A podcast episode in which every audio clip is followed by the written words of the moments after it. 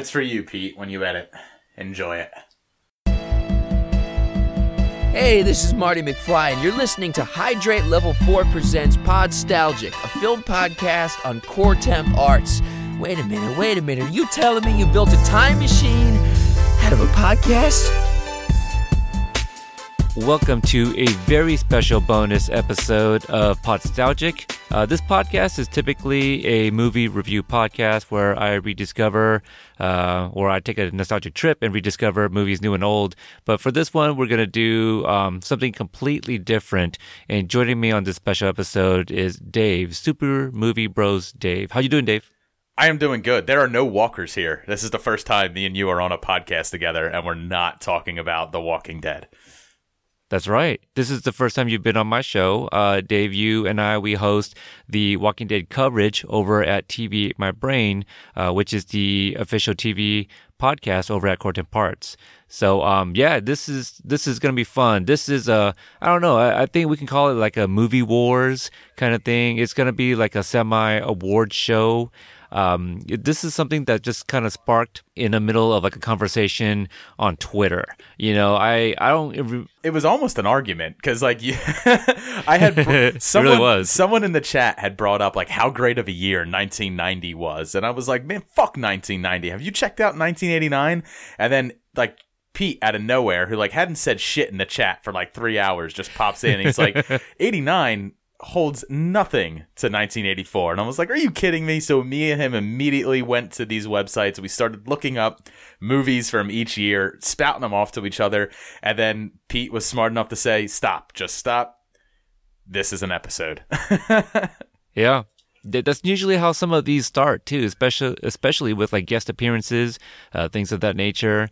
So, um, you know, that's that's actually I think how you uh, uh, came to join me uh, over at TV at my brain. You know, like I think you might have like mentioned Walking Dead before, or you might have even actually I think I heard it on your show. Uh, you know, which I also listened to. So I think I might have caught that.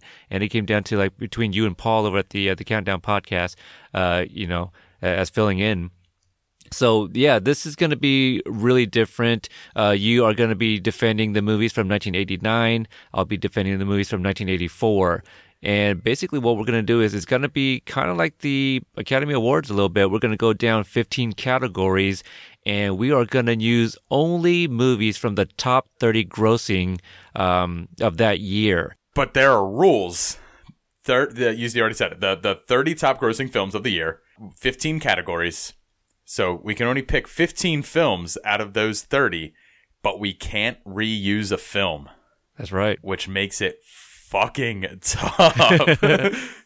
so, you know, just right before we started recording, you were telling me how difficult uh, making your list was, or at least, I mean, not not at first because you were like, "Oh, this this is cake." You know, you were already defending the year, so you already had some movies in mind. Yeah, like fucking zero hour. I just decided to look over my list and compare it to to uh, Box Office Mojo, uh, and I type in 1989, and I'm just looking at some of my movies, and I'm like, "Son of a bitch, man."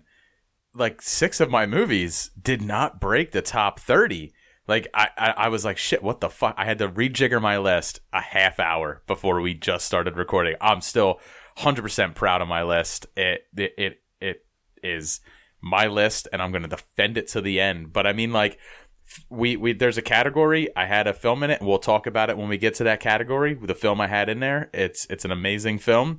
However not in the top 30 so it's going to be tough.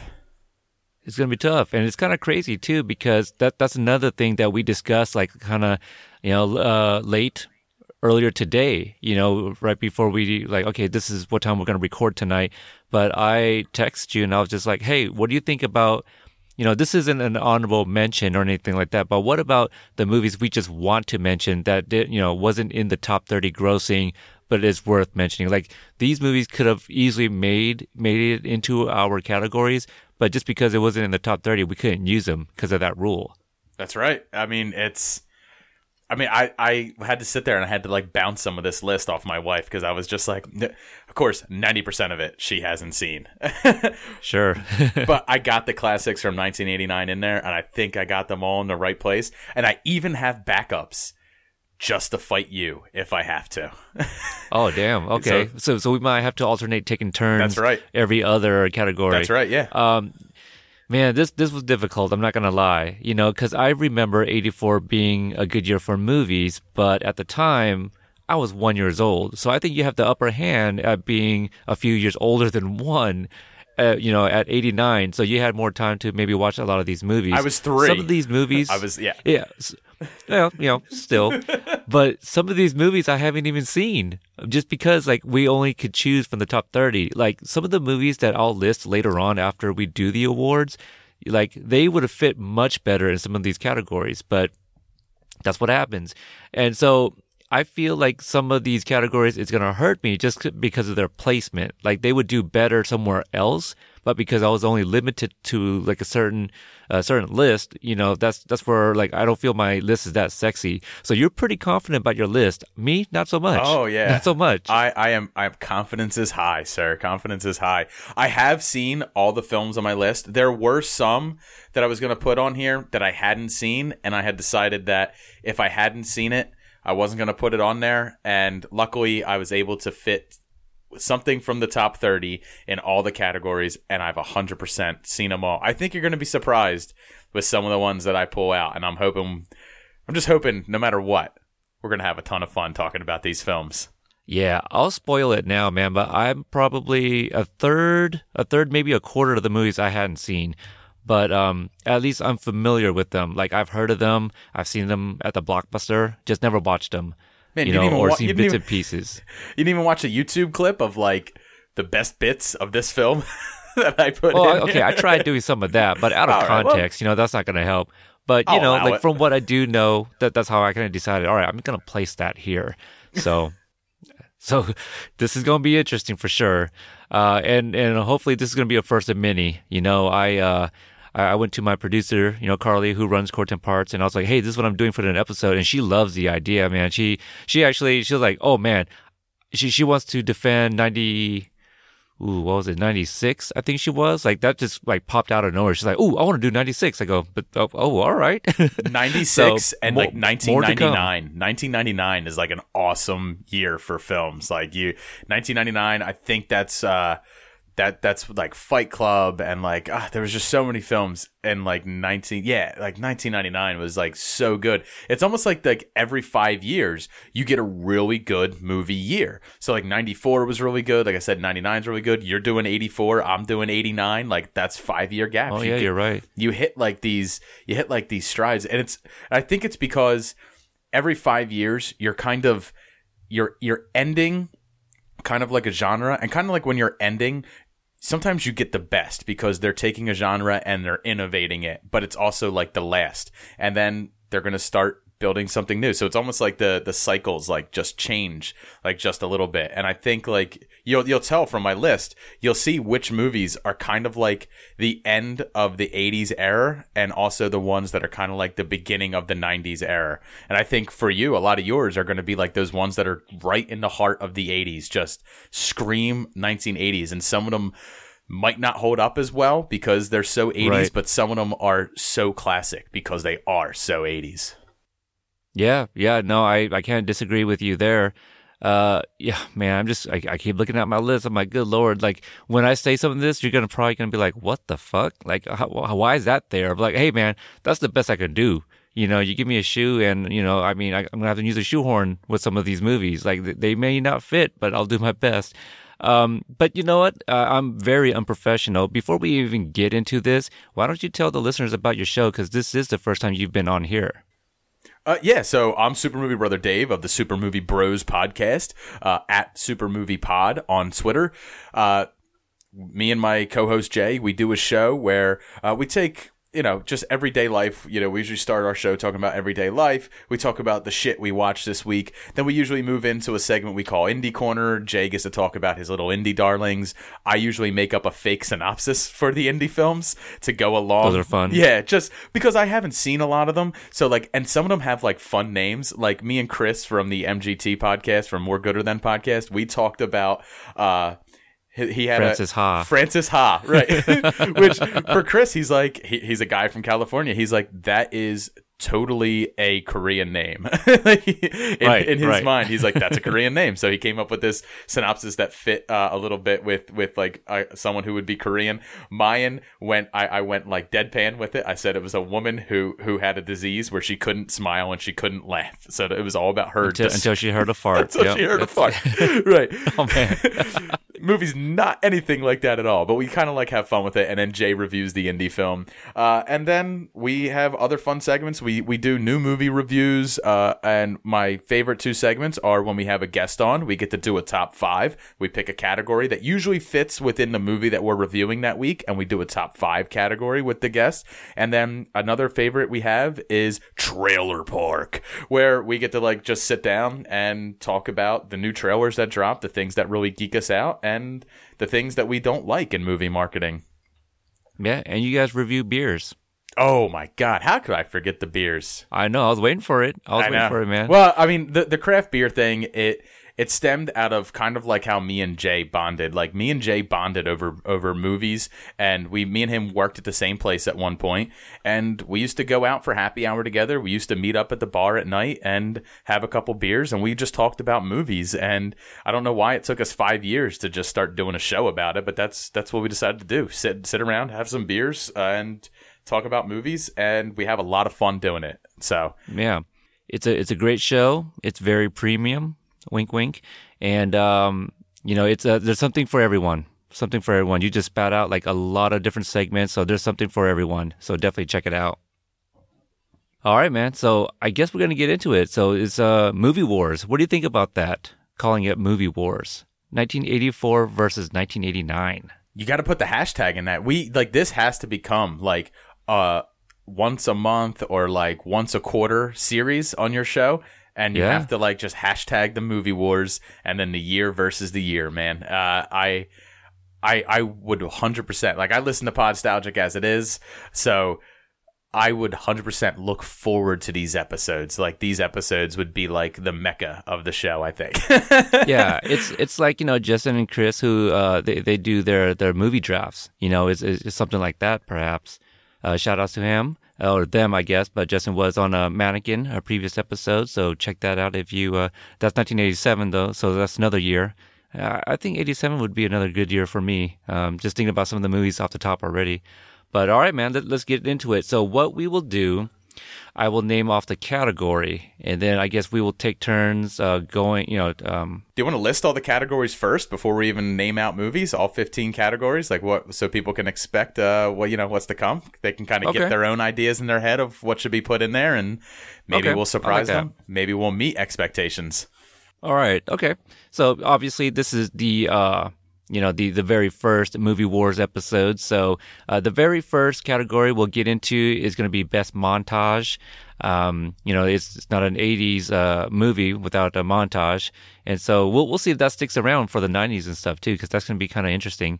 We're Uh, gonna next- have a montage. Yeah. yeah, we're gonna have a montage. Yeah.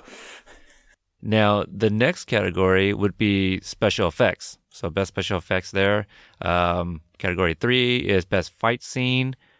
Uh, category four is uh, writing, best writing. Now, could that be best writer? Writing, writer? What do you think? I would say writing. I would say best best writing for a film. So like you're you're the film that had the best writing. If you wanted to say writer, but we already said like if we use an actor that's in like say um, a, a movie, we can still reuse that actor, but not for that same role. We can't reuse Right. that film again. So. Uh yeah, I mean yeah. So saying writer would be the same as saying actor. So it's the same as like nominating the movie. Right, got it. Uh, the next one is uh, soundtrack. I guess uh, the the number doesn't matter, but soundtrack is the next category. Uh, the one after that would be sequel slash prequel, and that's something we had to amend uh, to, uh, towards the end here, just because hey, maybe that year didn't have a sequel or prequel in the top thirty, uh, which was kind of uh, my issue. I, I didn't really have a actually I did have a sequel in the top thirty, but it was not one I would use at all. So uh, pre- prequel kind of helps, and uh, that may surprise you. Actually, I don't know if you actually um, Was it was it Halloween three, Season of the Witch? Is that your sequel? actually, uh, since we're on that topic, just to kind of throw it out that I'm not going to use this, uh, in the top 30, there was uh, let me see the sequel I had to work with, uh, Friday the Thirteenth Final Chapter. Oh no, no. That was in the top thirty. I wouldn't let you use that. You'd be like, okay, this game over, dude. Like, like you forfeit. if Nick from Epic Film Guys had his soundboard, game over, man, game Yeah. over. I love that one. That's so great. Zero Uh, point After zero. uh, sequel and prequel, we got horror, best horror movie. Uh, then we got best comedy, best action, best drama, and then we got breakthrough performance. Now, what does breakthrough performance mean to you? Is that i would you consider that like somebody's very first movie? No, I would consider it their very first like breaking role. Like they're they're they're very the thing that kind of like put them on the map. So like Okay. um so like there was a bunch of Tom Hanks films in 89 and I was like, do I use Tom Hanks? And he had he had Turner and Hooch and I think he had um The Burbs Dragnet? I want to Oh, say. okay. Burbs, I want to say it was The Burbs that was in 89. But I'm going to bury the lead a little bit. Tom Hanks is not in that list. I found something else that was a surprise. He was a first time film actor in this movie. And uh, I'm very happy that I thought of this. So I'm patting myself on the back a little bit. So when we get the breakthrough performance, when I say it, it's going to be like a, oh shit moment for, for I think, some, some people. Okay. Dang. You know what? okay. All right. Uh, continuing on. After breakthrough performance, we got best villain, then best director, uh, best female performance, and then best male performance. And then after all of that, uh, the uh, awards are given out. Then we're going to talk about, well, maybe not talk about, just list the movies that were outside the 30 that maybe we could have used. So, Oh, absolutely. um, so how, how do you want to do this? So since you're the guest, how about you just go first uh, for our first category, best montage? All right, yeah. Uh, so best montage, like I said, '89 is kind of like the end of the '80s genre, so it was kind of moving into '90s. There wasn't many films on my list that had a good montage. Just going through it, I I looked through the top 30. I was like, no good montage there. I really thought that Rocky Five was in '89. Uh, I think it was in '90. Uh, so I didn't have anything to really go with a montage. So I'm using what some people might think is a big 89 film right up front Ghostbusters 2 for the Ghostbusters are back montage.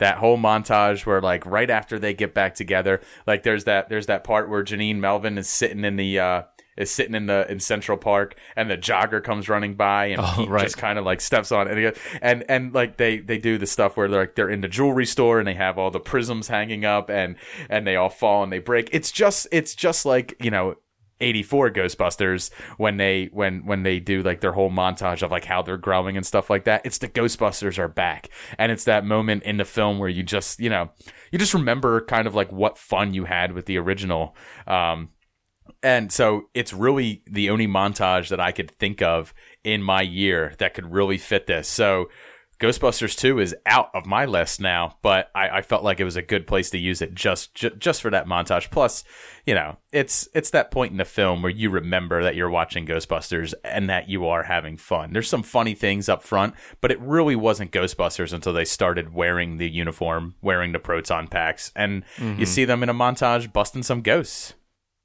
Yeah, yeah, for sure. That's a that's a very good one. Uh, I I like that a lot because uh, it being a sequel, you know, uh, it kind of retains that spirit of like the original, which also had montages, right? Because that uh, that that may have you know came out in my year. So more on that later, perhaps.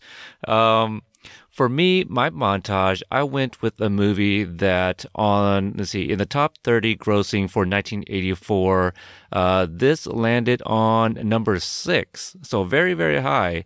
Um, it's a comedy called Police Academy.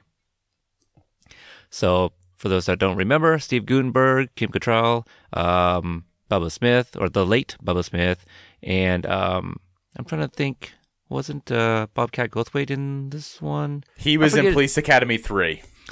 I, well, he I see. I did all four movies. Um, he, I think he was the villain. He, he was That's a bad yeah, guy at yeah. the least in the first one. In the second one, he comes back in like uh, he like uh, signs up for the police academy.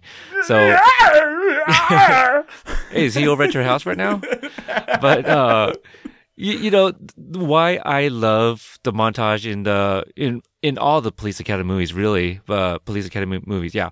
Uh, but the first one, uh, especially, you you got all these like your uh, you know untraditional you know recruits to to join the police academy. So all the like training montages you know uh you know people running and then like everyone following uh, behind you know things like that. All these physical stuff that people can perform it's all fun you know it's all slapstick comedy very physical and things like that. So so that's what i have for uh for montage police academy. Very good, man. I, I, as soon as you said Police Academy, I I didn't actually snap to to an image of Police Academy. I snapped to the Simpsons episode, the uh, the Stonemasons, who keeps Steve Guttenberg a star. We do, we do. I've, pro- I'm sure I missed that episode. That show has gone on for like 20 plus years. Seventy fucking years. I feel Yeah, like I, I can't remember anything past like the first season. it's been renewed to Um, like season thirty eight. Good lord! Like, is Matt Groening still alive? Even? Uh, I don't which know. shout outs to him. He's a Portland native, so so Good there we him. go. Good for him. Yeah. Me and you will be long in our grave, and Bart Simpson will still be in the fourth fucking grade. Yeah, you're right. Yep, that's right. Was that twelve? No, ten. That's 11? yeah, nine, nine Somewhere or around ten. Twelve. Nine I think it's like twelve, perhaps. All right. So next we are moving to special effects, and since you went first last time, I'll kick it off with uh, my what I had for best special effects. Now, again, a movie I have not seen, and you know it's a sci-fi, so I hope that this works. And with this franchise, I understand that it's like every odd uh, numbered installment is a good one, and I got Star Trek Three: to Search for Spock for uh, best special effects. All right, all right. Can't hate on that. I mean, Star Trek. No, it's the odd ones that are bad for Star Trek, my friend. Oh, you're right because Wrath of Khan was a um, Was the was second a- one? What? That's right. That's right. Okay. Yeah, buddy. Hmm. Well, there we go. So I'm so not much for that. not saying you got a bad film there. Search for Spock. I mean, it has its it has its dissenters, it has its haters, but Search for Spock. I mean, come on, it brings Spock back. You know, Right. Star Trek Two ends in like such a way that like your your I mean your heroes still come out on top, but I mean like you you lost Spock. I mean, you can't you can't replace Spock. So it, it's it's really nice when you get him back in that film. It's just you know the the wrapping on it wasn't so you know wasn't quite what like Wrath of Khan was. But let's face it, no Star Trek film from that era ever really recaptured what uh what I'm sorry what Wrath of Khan was. Yeah, and, and not only that, um, what's your thoughts on the movie aside? I'm sure the special effects were great. That's true. Uh, so for the time, that's what we're going with. Yes. Yeah, I mean, yes. for the time, they were practical effects, which is not like a, an easy thing to pull off back then. And and some people did it well, some franchises did it well, and others didn't. Uh, I would say that I would say that the Star Trek series actually, you know, did it pretty well. They improved on the practical effects they did in the '60s TV show. Right. Alrighty. So what do you got for special effects? I got a James Cameron film, so automatically I win special effects because it's James fucking Cameron. I got Okay. the I got the Abyss, man. Nice. Nice. I mean, this film, like the special effects in it, it was like one of the first times that you had like a full CGI like character utilized on screen. It's it happened prior in some other films, but like not to the degree that The Abyss did it in. And and the scene I'm, I'm referring to is the scene where the water just kind of like moves through the Right. the the the undersea uh, ship and like it, it comes face to face with the actress and like it takes her form and everything like that and then the guy you know they shut the door and the water breaks apart and just turns right back into water and hits the ground. It's so fucking phenomenal. And then you get to to the end of that film and you get uh, Ed Harris who who puts on that scuba suit. He breathes in that that uh, that embiotic fluid pretty much, and he he takes himself deeper into the abyss, and he meets those aliens, those beautiful shiny. Uh, you know, biofluorescent aliens uh, at the bottom of the ocean. And then the practical effects at the end when that ship just comes up out of the water and it you know it's it's right there. And like you see Ed Harris standing on it and he's so tiny in its scale. It's just it, it's James Cameron. So you know spectacle is there and special effects was there 100% so that's why that's there. Yeah, that's a very pivotal movie for special effects, um, you know, in general, because without that movie, I mean, it gets replicated, you know, in T2, you know, with the, the T1000. So It had he not, you know, pulled it off then, it may not have looked as clean in 91. So um, that's a good one, man. Definitely can't hate on that. You're right. You definitely win special effects.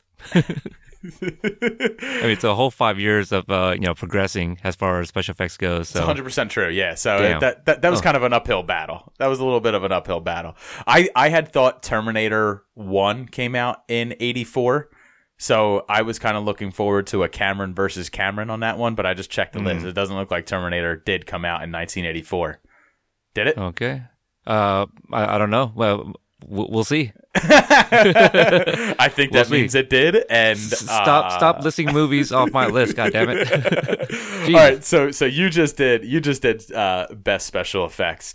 Uh, so I am gonna start off with best fight scene, and I'm Yep. not gonna lie, best fight scene was hard because I had one in this spot, which we'll talk about at the end of the show, and I couldn't put it here because it was not in the top 30 grossing for that Yep. year. Now it should be said that that when we do uh, box office mojo, it's top 30 grossing of that year from then until current. So it might have been top 30 in that year. I doubt it, though. I doubt it. But the one I had to go with is Tango and Cash.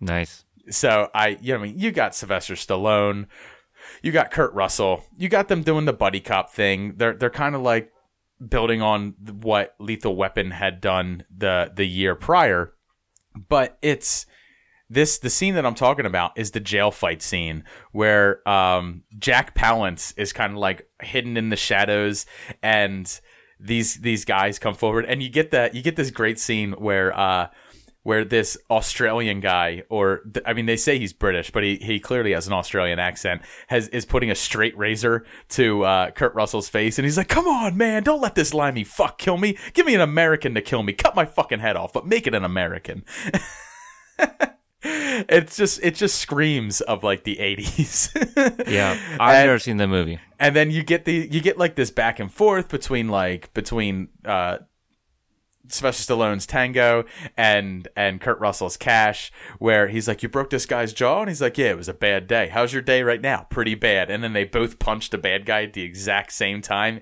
It's just so so 80s that like I had to put it on there. Uh, and and then they go through like this whole ridiculous fight scene. There's one point where uh, Kurt Russell like baseball slides underneath a guy's legs, punches him in the nuts, steals his baseball bat, and then bashes him across the face.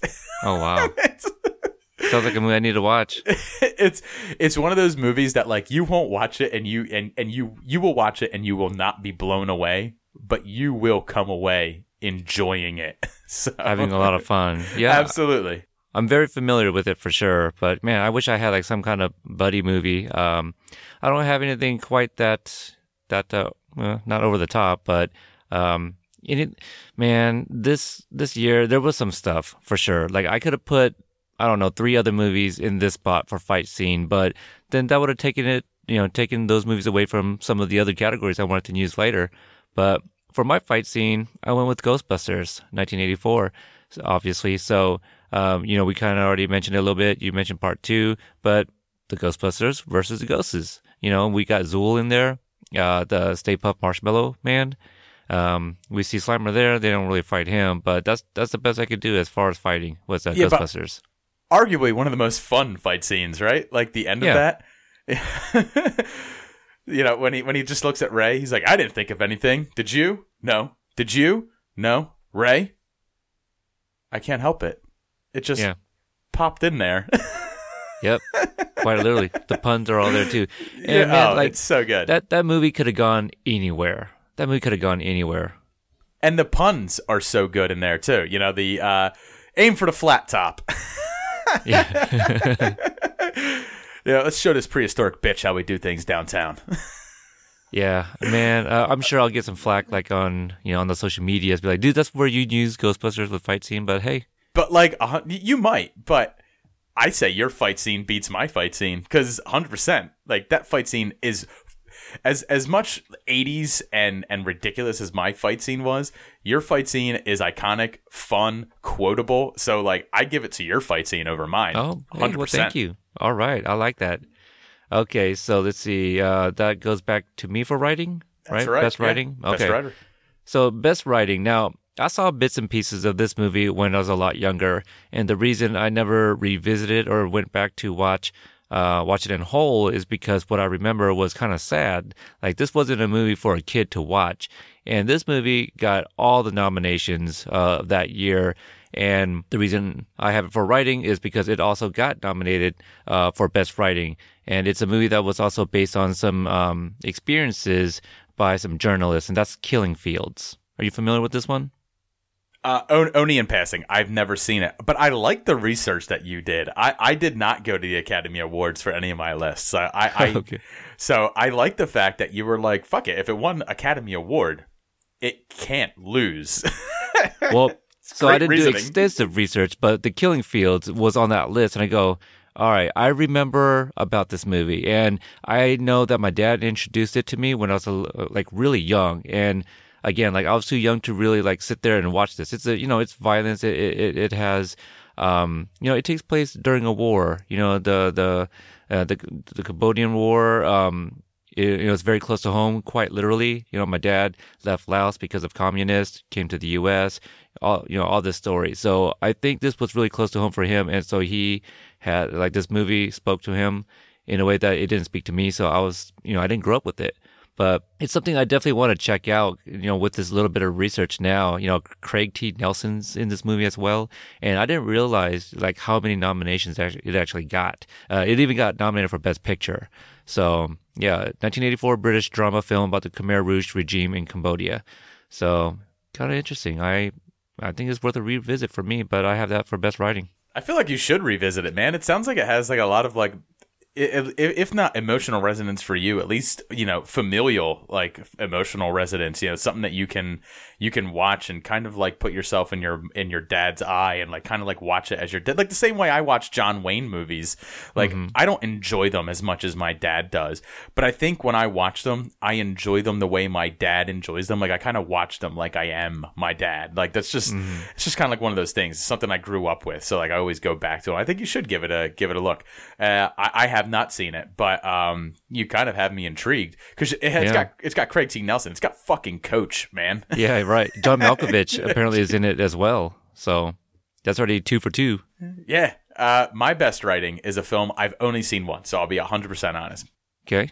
But it's got Morgan Freeman, and he was driving a little old lady around Oh, town. God. and she was a curt bitch. I'm talking about driving Miss Daisy. Nice. Uh, uh, there was another film I wanted to put in here. It didn't break the top grossing uh, for top 30 grossing, so I couldn't put it in there. But Driving Miss Daisy, uh, I, I had seen it. It's in there. It's got Morgan Freeman. It, it doesn't matter what you write for Morgan Freeman. I understand it sounds phenomenal. Morgan Freeman could describe my my bowel movements and it'd be Oscar fucking worthy. I mean, he did a movie where he talked about penguins, and I'm pretty sure it was nominated for best documentary. So I'm sure it was. but driving Miss Daisy, it, it is kind of like this this like fun story about like you know just a man who takes a job driving an old lady around. And you know the old lady is obviously old. She's she's a bit racist. And it's also like this love story about like kind of like how these two you know kind of come to like common ground. And it all happens through their conversations like in this car. So um i i felt like you know if it's all about dialogue if this film lives and dies on its dialogue it has to be in for the best writing. So that's why i put it there Oh, I like that a lot. Um, that's a movie I can't say that I've seen in its entirety, but I've definitely seen bits and pieces of it.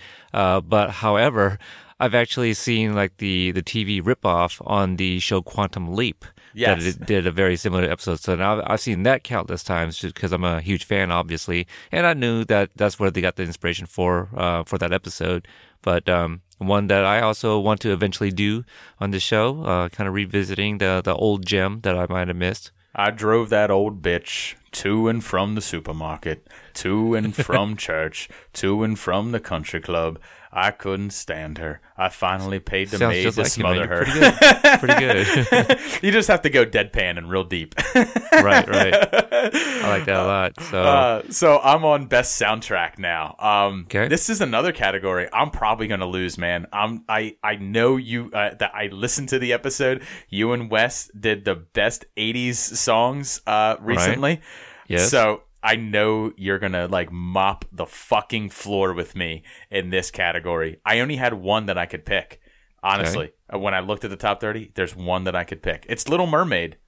nice. Yeah, I Damn, mean, that's a good one. it's a That's Disney. great one. it's a Disney film. and Yeah. all the songs are still, you know, you could still sing them today. Sha la la la la la la la la la la la Kisty girl.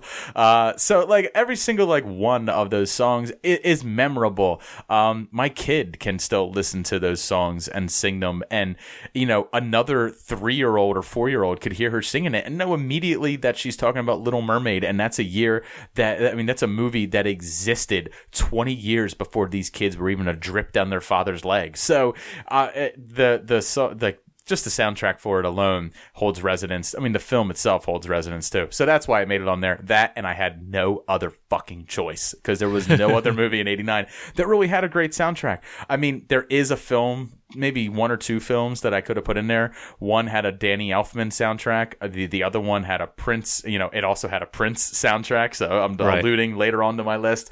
Um, And you know, another one had John Williams score to it, but if I'm going to say soundtrack, if I'm going to say relatability, I'm going to say something that you can sing, something that you remember. I don't think I could sing, you know, trust, dun, dun, dun, dun, dun, dun, trust, Right. hubba, hubba, hubba, money, money, money. Who are you going to trust? I don't think I could sing that. And like, I don't know. Anybody surprised. anybody outside of of our little premium culture that you and I belong to, Pete, I don't think like many people would get that. But if I, you know, walk up and and I start, you know, singing about Ariel in the ship looking up and wondering what life is up up the like white like what life is like up there with what are those called? Feet. Um you immediately know what I'm talking about. So Right. Little Mermaid goes for best soundtrack for me. I love that. I love that. That's a it, it is a great soundtrack. A lot of great uh, Disney songs on that one for sure. Um, but yeah, you teased it. Uh, Wes and I recently did that, you know, 80s uh, music, or I'm sorry, music from 80s movies, and some of the songs that were on there was in the soundtrack. So for my soundtrack, best soundtrack, I got 1984's Footloose. So I knew you were going to put this here, and I knew I had nothing to go up against you. Footloose wins this this Footloose, category, man. hands That's, down. That song, I mean, it, it even got nominated for best song uh, of that year, uh, Academy Award nominated song, um, and it also received a nomination uh, at the Golden Globe. So you got that going for you. You got uh, Holding Out for a Hero uh, was also in it, um, and they, I, I guess, they re-released uh, another soundtrack like years later, like back in '99. So th- these songs wouldn't count, but they added a few, so it's not even worth mentioning because it wasn't on the the original. But the, I mean, that song still kicks today. In that bracket that we did, you know, uh, for those that missed out on that episode, go check it out. Footloose got pretty high on the list out of tw- 28 songs. Dude, it was that was that was. I mean, I listen to your show frequently, but that was one of the most fun episodes because the the nice build up to it was was you did like you, you did those polls that like people could interact with and stuff like that, and I had Yeah. a lot of fun when like you're doing you did that bracket. Currently, Wes is actually wrapping up his '90s tune, uh, his his Tournament, '90s yeah. cartoon tournament, and uh, last I checked, BVS was moving on to uh, to to the final the final two. Man was moving on to the championship, and I said that that Batman the animated series 100 percent is the cartoon that wins the 90s. BAS. 100. BAS. Yeah, yeah, yeah, yeah. I'm sorry. BVS, Batman. completely different movie. Yeah, Batman. Batman. It's B T A S. Batman There you the go. animated series. Yeah, B T A S. But um, that that hundred percent should win that. But that's that's over on Wes's show uh, on on via VHS. We're talking about talking about this right here. But I mean, come on. You could have put this. You could have put Footloose in soundtrack. That works. But you also could have put this in montage because what a great montage this movie fucking right. has. You're right. But uh, so then that would free up Police Academy. I don't know if it would really fit anywhere else, and I really, I really don't have a backup for uh, for my soundtrack. Honestly, I'm really curious about what you have for your comedy because like Police Academy is a pretty good comedy. Ghostbusters is a fantastic comedy, but you used it for fight scenes. So I'm so curious for what you have for for comedy. Man, yeah. I it's not sexy for me uh, because of another movie I wanted to put under comedy. I had to put it in another category because you know it, it it's you can actually put it in two different um, categories. But then again, that that frees up another category which I had nothing else to really put in there. Um, yeah, man. Ugh. But but actually, you know what? I uh, there there is another one I could have done, but I think yours would have beat it out. I don't know. Actually, it th- this would be an uh, interesting debate. I don't, I don't think it'd be a great debate, but a very interesting debate. But if I had not used Footloose and Footloose the movie was used somewhere else, Purple Rain I guess would have been the backup. Yeah, that's um, and that's also a fantastic soundtrack too. So See, yeah, and and I'm not familiar with the soundtrack except for the actual song, and that's something me and Wes talked about too, like Purple Rain. Like we, we all forget that that um that that was part of a soundtrack that that that movie exists, you know, and it's actually in the top thirty. It was number eleven that year, uh, It- but I'll, I'll tease it now. I didn't use it at all. it's a movie that was made by Prince, so of course he did the entire soundtrack. So it's almost like a movie. It's it's almost like there was a a instead of a soundtrack being made for a movie, it's almost like a movie was made for Prince because he Yeah. was he was he was a fucking music god in the 80s, in the 90s, all the way up until, you know, the day he died and and onward. Like he's he's kind of like a music god, man. Like he's he's a, a, an amazing guitarist. He comes up with with amazing hooks to songs. His like uh, his his music is is hands down like so 80s. I mean, you could have used Purple Rain anywhere. I'm I'm kind of glad that you didn't because it it you know it it freed up best soundtrack. But for Footloose, I mean, you win best soundtrack. Uh, I just I, I I as as fun as Little Mermaid is, you can still put you know I need a hero in any movie today, and it would still work. You know, you can, uh, but you can't you can't take any songs from Little Mermaid out and plug them into any other movie. They only fit in the context of that story. And and not only that, you go to a wedding, you throw on Footloose, everyone's gonna dance. What are you gonna do? Put on Kiss the Girl or That's right, yeah. Under the Sea? you know what I'm saying? So, so there we All right, go. so there you go. All right, man. Uh, I went first for best soundtrack, so you get best sequel slash prequel, which we had to add just so you could put this film in. This film, okay, I, I'm pretty sure it's not what you think it is. Really? Yeah, Oh, yeah. Excited. So here we go. A movie I'm pretty sure I did not see. Pretty sure I did not see. And it is Conan the Destroyer, which is a sequel. And um, I can't even say if I've seen uh, Conan the, the Barbarian, but I've seen Red Sonja, uh, where he plays a very similar character.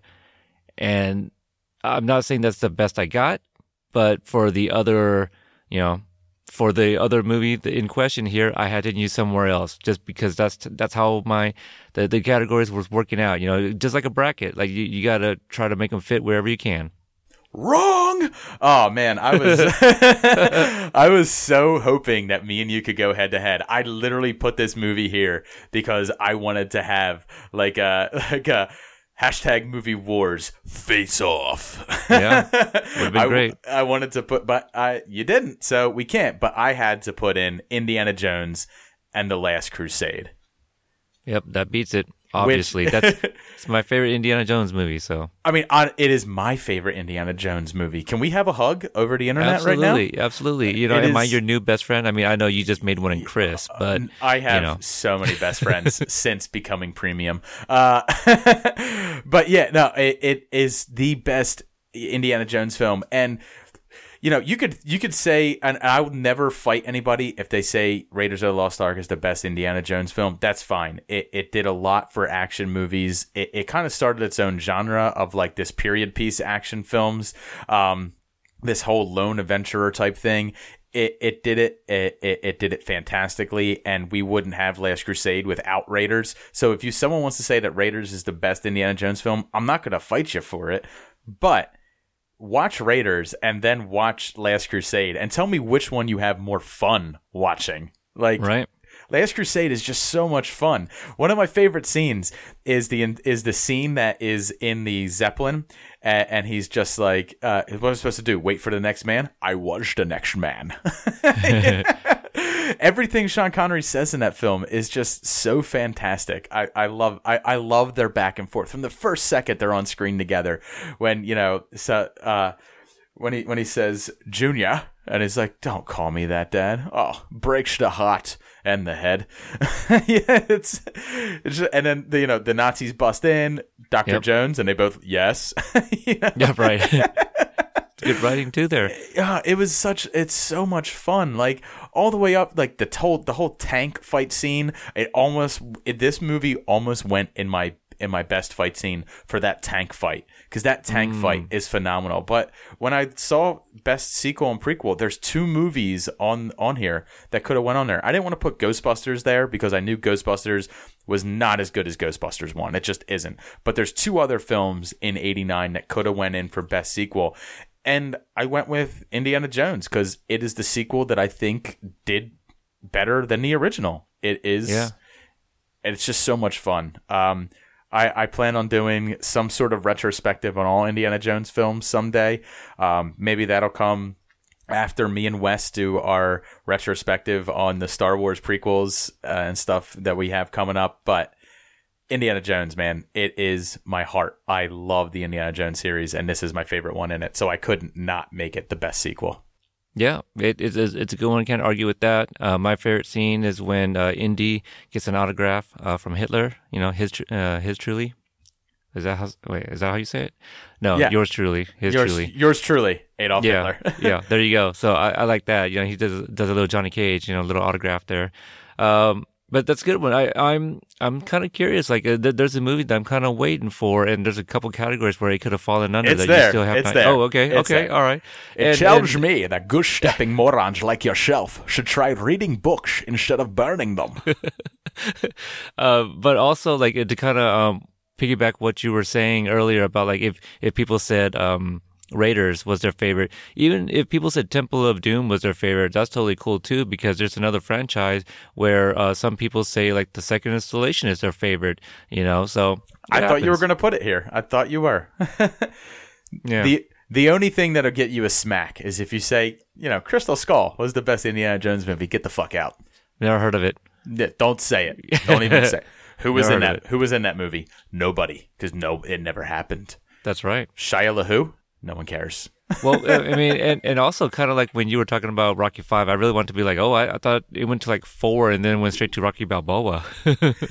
That's right. Yeah, it was, four is just fun, and then Rocky Five is just sad and and terrible, and you could tell that it tried to be what Rocky Balboa was. But Rocky Balboa is fantastic. It has actually one of my favorite Rocky quotes in it. So, and maybe someday if we get to 2006 in in hashtag movie wars, I could talk about Balboa.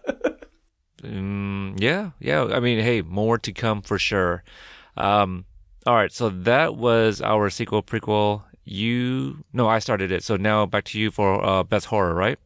All right. So, uh, best horror again. This is a this is a category I didn't have a whole lot to pick from, man. Um, there was not a lot of horror films. I mean, there were some, but they didn't break the top thirty. Only one stuck out to me that broke the top thirty.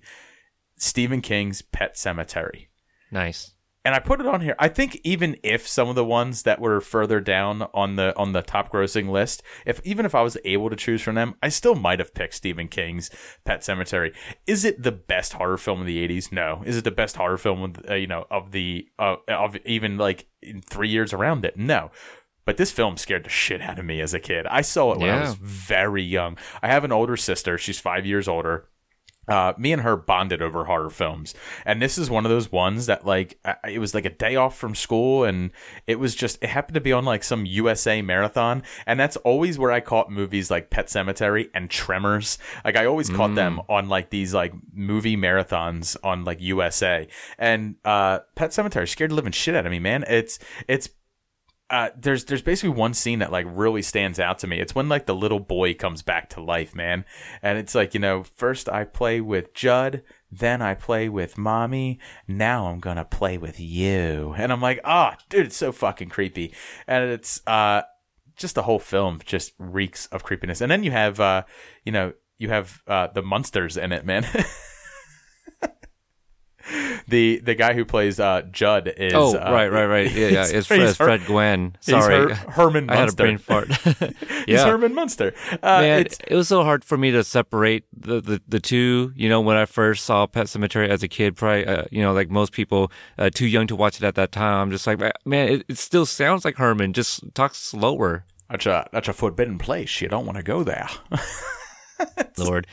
I it's such a it's it, it it is an iconic horror film, but like would it even break people's top twenty iconic horror films? Probably, Probably not. not. But Maybe, maybe For me, it 25. did- You know, it was like one of those films where like it, it was just not creepy enough that I was able to get through it, but creepy enough that like it left a mark, you know, growing up. So I put Pet Sematary there. I'm sure you got something way better. Maybe we'll see. But but how crazy was it to see that kid in Pet Sematary, then see him go on to go do Full House and like be Michelle's friend? Right. right? I I mean, iconically, that kid like I just remember that bloody toddler shoe like bouncing on the Yeah. ground. And I haven't seen it since I've had a kid. I don't know like what my feeling will be like watching that scene like after having a, a child. So, um but yeah, I mean that yeah, and then that kid goes on to be on Full House and isn't he's Michelle's first kiss, isn't he? On that? Uh, first kiss, maybe. I don't I don't remember Full House that much, man. I I, I watched it. Yeah, yeah, yeah. probably religiously. I but did I don't too. know. But. Um, I just sounds right. It kind of sounds right. Yeah, think- Aaron. think he yeah. was. We'll just we'll just wait for him to show up on Fuller House. I know you watch Yes, it. yes, I do. It's a great show. So so do I. Nothing to be ashamed. Don't of. be ashamed. Exactly. There you go. yeah, just wear it on your. There's no such thing as a guilty pleasure. That's right. it's just things you don't want to admit to others. And you you have said this on. Uh, I think it was. It, it was on the The Walking Dead, right? You say just own it. You know, there's no guilty pleasure. just own yeah. it. Yeah, if you like something, dude, just fucking own it, man. Like, uh, there's no such thing as a guilty pleasure. I hate when people are like, "Oh, a guilty pleasure of mine is the OC." I'm like, no, fuck that. You liked the OC. Just say it. I like the OC. I like Dawson's Creek. Don't shy away from it. Everyone knows for, if they listen to my show, I fucking love Gilmore Girls. Hey, I hear it's a I great wear show. it. I fucking wear it, man. It's got Milo Ventimiglia in it. Come on, man. Peter Petrelli from Heroes, and now he has a great show uh, on on NBC. Uh, this is Us. I mean, come on. It's don't don't knock Gilmore Girls. Don't knock people for liking We're, things. we're man. friends. Just Uh, me and Milo. That's Yeah, right. We got a picture together. oh, that's awesome. Did he give like his sideways smile? Yeah, he uh, we we talked a little bit. Uh, apparently, he's actually got a house in Portland too. Um, so he comes up uh, every once in a while, and he's like, "All right, hey man, let's take some selfies." And so we took like three pictures, you know, like different faces That's and stuff. awesome. Yeah, cool guy. There's a great story about his casting for uh, Rocky Balboa. He was actually one of the last actors who uh, who came in to read for the role, and the uh, I think it, Frank Marshall is the uh, is the producer of those, and he was like, I don't know, I thought the kid was was pretty good. What do you think? And he like he looks to Stallone, and Stallone just goes, Well, you, you know, he's, he he talks out of the side of his mouth, so I mean, we got to do it, right? Yeah, I I think that was in the bonus feature. I think I remember seeing that. It is, yeah, yeah, yeah. It's, so we got to It, do make, it. it makes sense. It makes It sense. just, it just makes sense. Yeah. Uh, what do you got for best horror? All man? right, best horror. Okay, so this isn't what you would consider horror, but I feel that when people saw it as a kid, they were scared, and it's Gremlins. That's horror. That's Christmas horror, baby. Yeah, and you know this movie and another movie that may or may not be mentioned, who knows? We'll see. But was one of the reasons that there's a PG-13 rating. It couldn't be R, and it was too much for PG. That's So They right. created PG-13. People for like people like watch Jaws and like they say fuck several times in that, and you see a severed like limb in that, and you see you know you see shark eating people in that movie. There's blood everywhere in that movie. Jaws was PG. Jaws came out at PG. Mm-hmm. was it it like 78 guidance or something? Suggested. Yeah, yeah. Parental guidance suggested. 75 was Oh, 75. Okay, even older. Yeah, we own that. Yeah. and It's somewhere around the house. Um, but so there we go. So Gremlins uh, for horror. Uh, Oh, such an awesome movie, man. It's so much fun, that movie. it is. It's fun. Uh, Were you scared of, of these Gremlins when you were younger?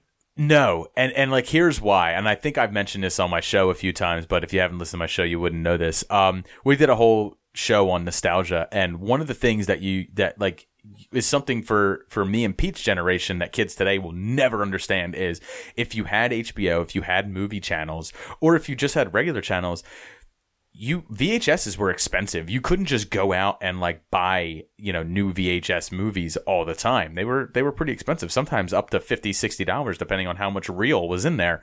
So, what was pretty cheap was buying recordable VHSs and then putting them in recording things. So my dad used to record movies from HBO and Ghostbusters was on one of those VHSs, and then right after it was Gremlins. Mm-hmm. So literally to this day, I can't watch Ghostbusters on Blu-ray without immediately taking out after it ends and putting in Gremlins. Yep.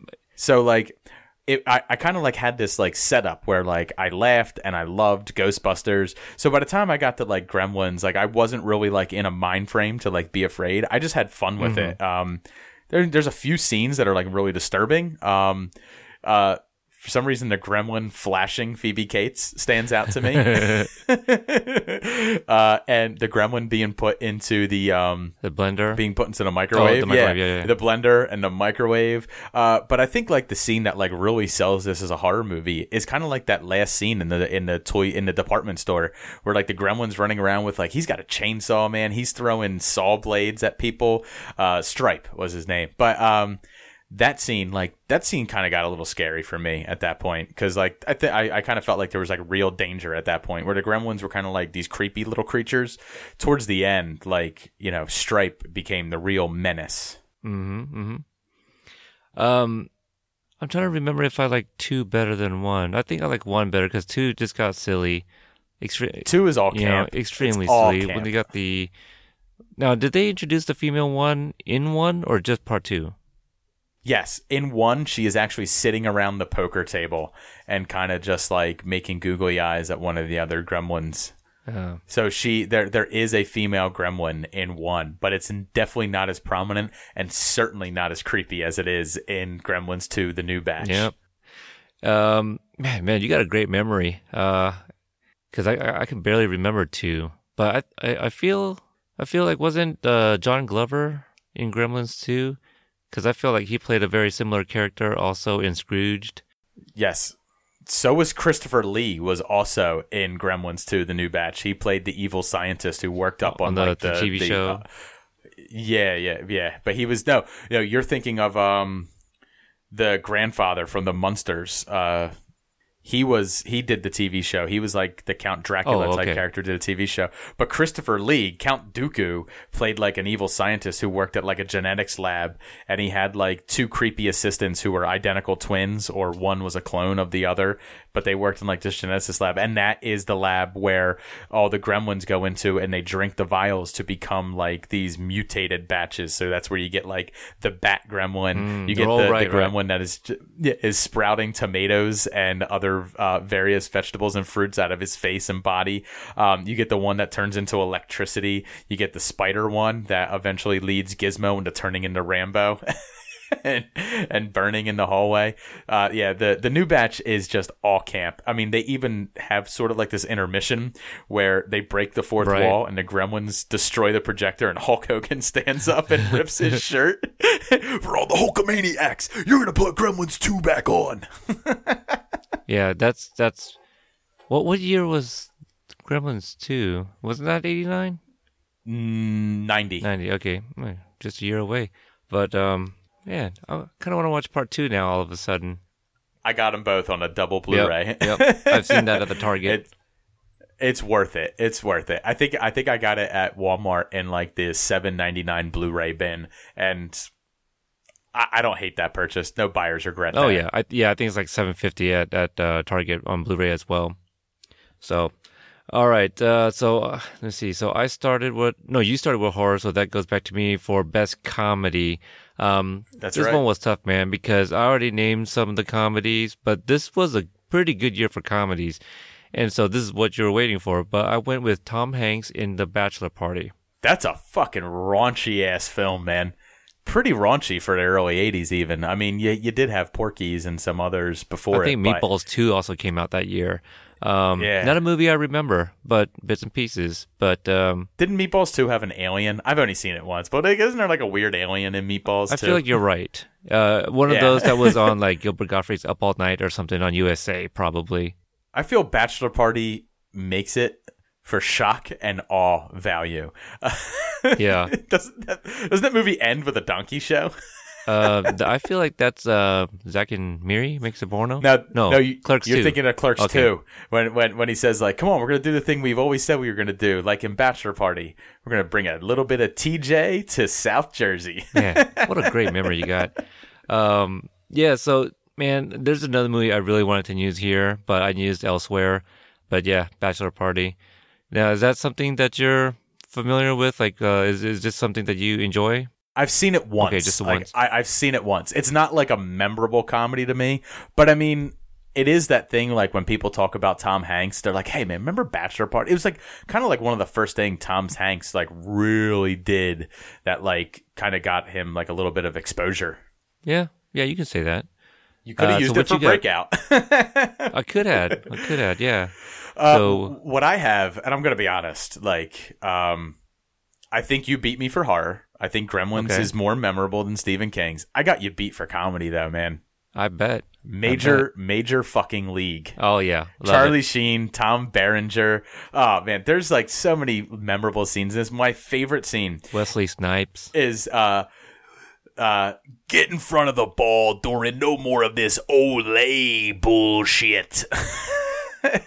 and then every time he he fails to stop a ground ball, he's supposed to do 50 push-ups. So he comes back to to the coach and he says, "Hey, it's right here in my contract. I don't have to do any unnecessary uh, any calisthenics that I deem unnecessary." And the coach takes the contract, throws it on the ground, and pisses on it in the middle of the field. And then like when you're watching that movie, like it's funny. It's really funny. It's even more funny if you watch it as an adult and you realize this is a professional fucking baseball team, and this Right. this is how they act. It's it's so much fun. I I absolutely love that movie. The Countdown Pod had it on. Uh, I think Paul put it as his number one sports film, which is amazing. I I this film is so fucking funny to me. And it's one of those things that like it's funny when you're a kid. It's even more funny as you're an adult and you get sort of like these little nuanced jokes that are in there. So Major League, I just fucking love it. Oh yeah, you you absolutely massacred um, Bachelor Party. I mean, come on, that movie uh, I have reviewed. Uh, matter of fact, uh, I reviewed it when the show was still called Hydrate Level Four, and I had my um, who is now my co-host on Week Out Five. Uh, he was the guest on that because that's one of his favorite movies, and he joined me for Major League One and Two, and that's the first time we've ever worked together. That's and awesome. so yeah, before we even decided that we'd you know become co-hosts on a, on a separate show, so um, so I have covered that. It's a great movie, great quotables. I mean, and the uh, announcer, Oh my god, he's Uecker?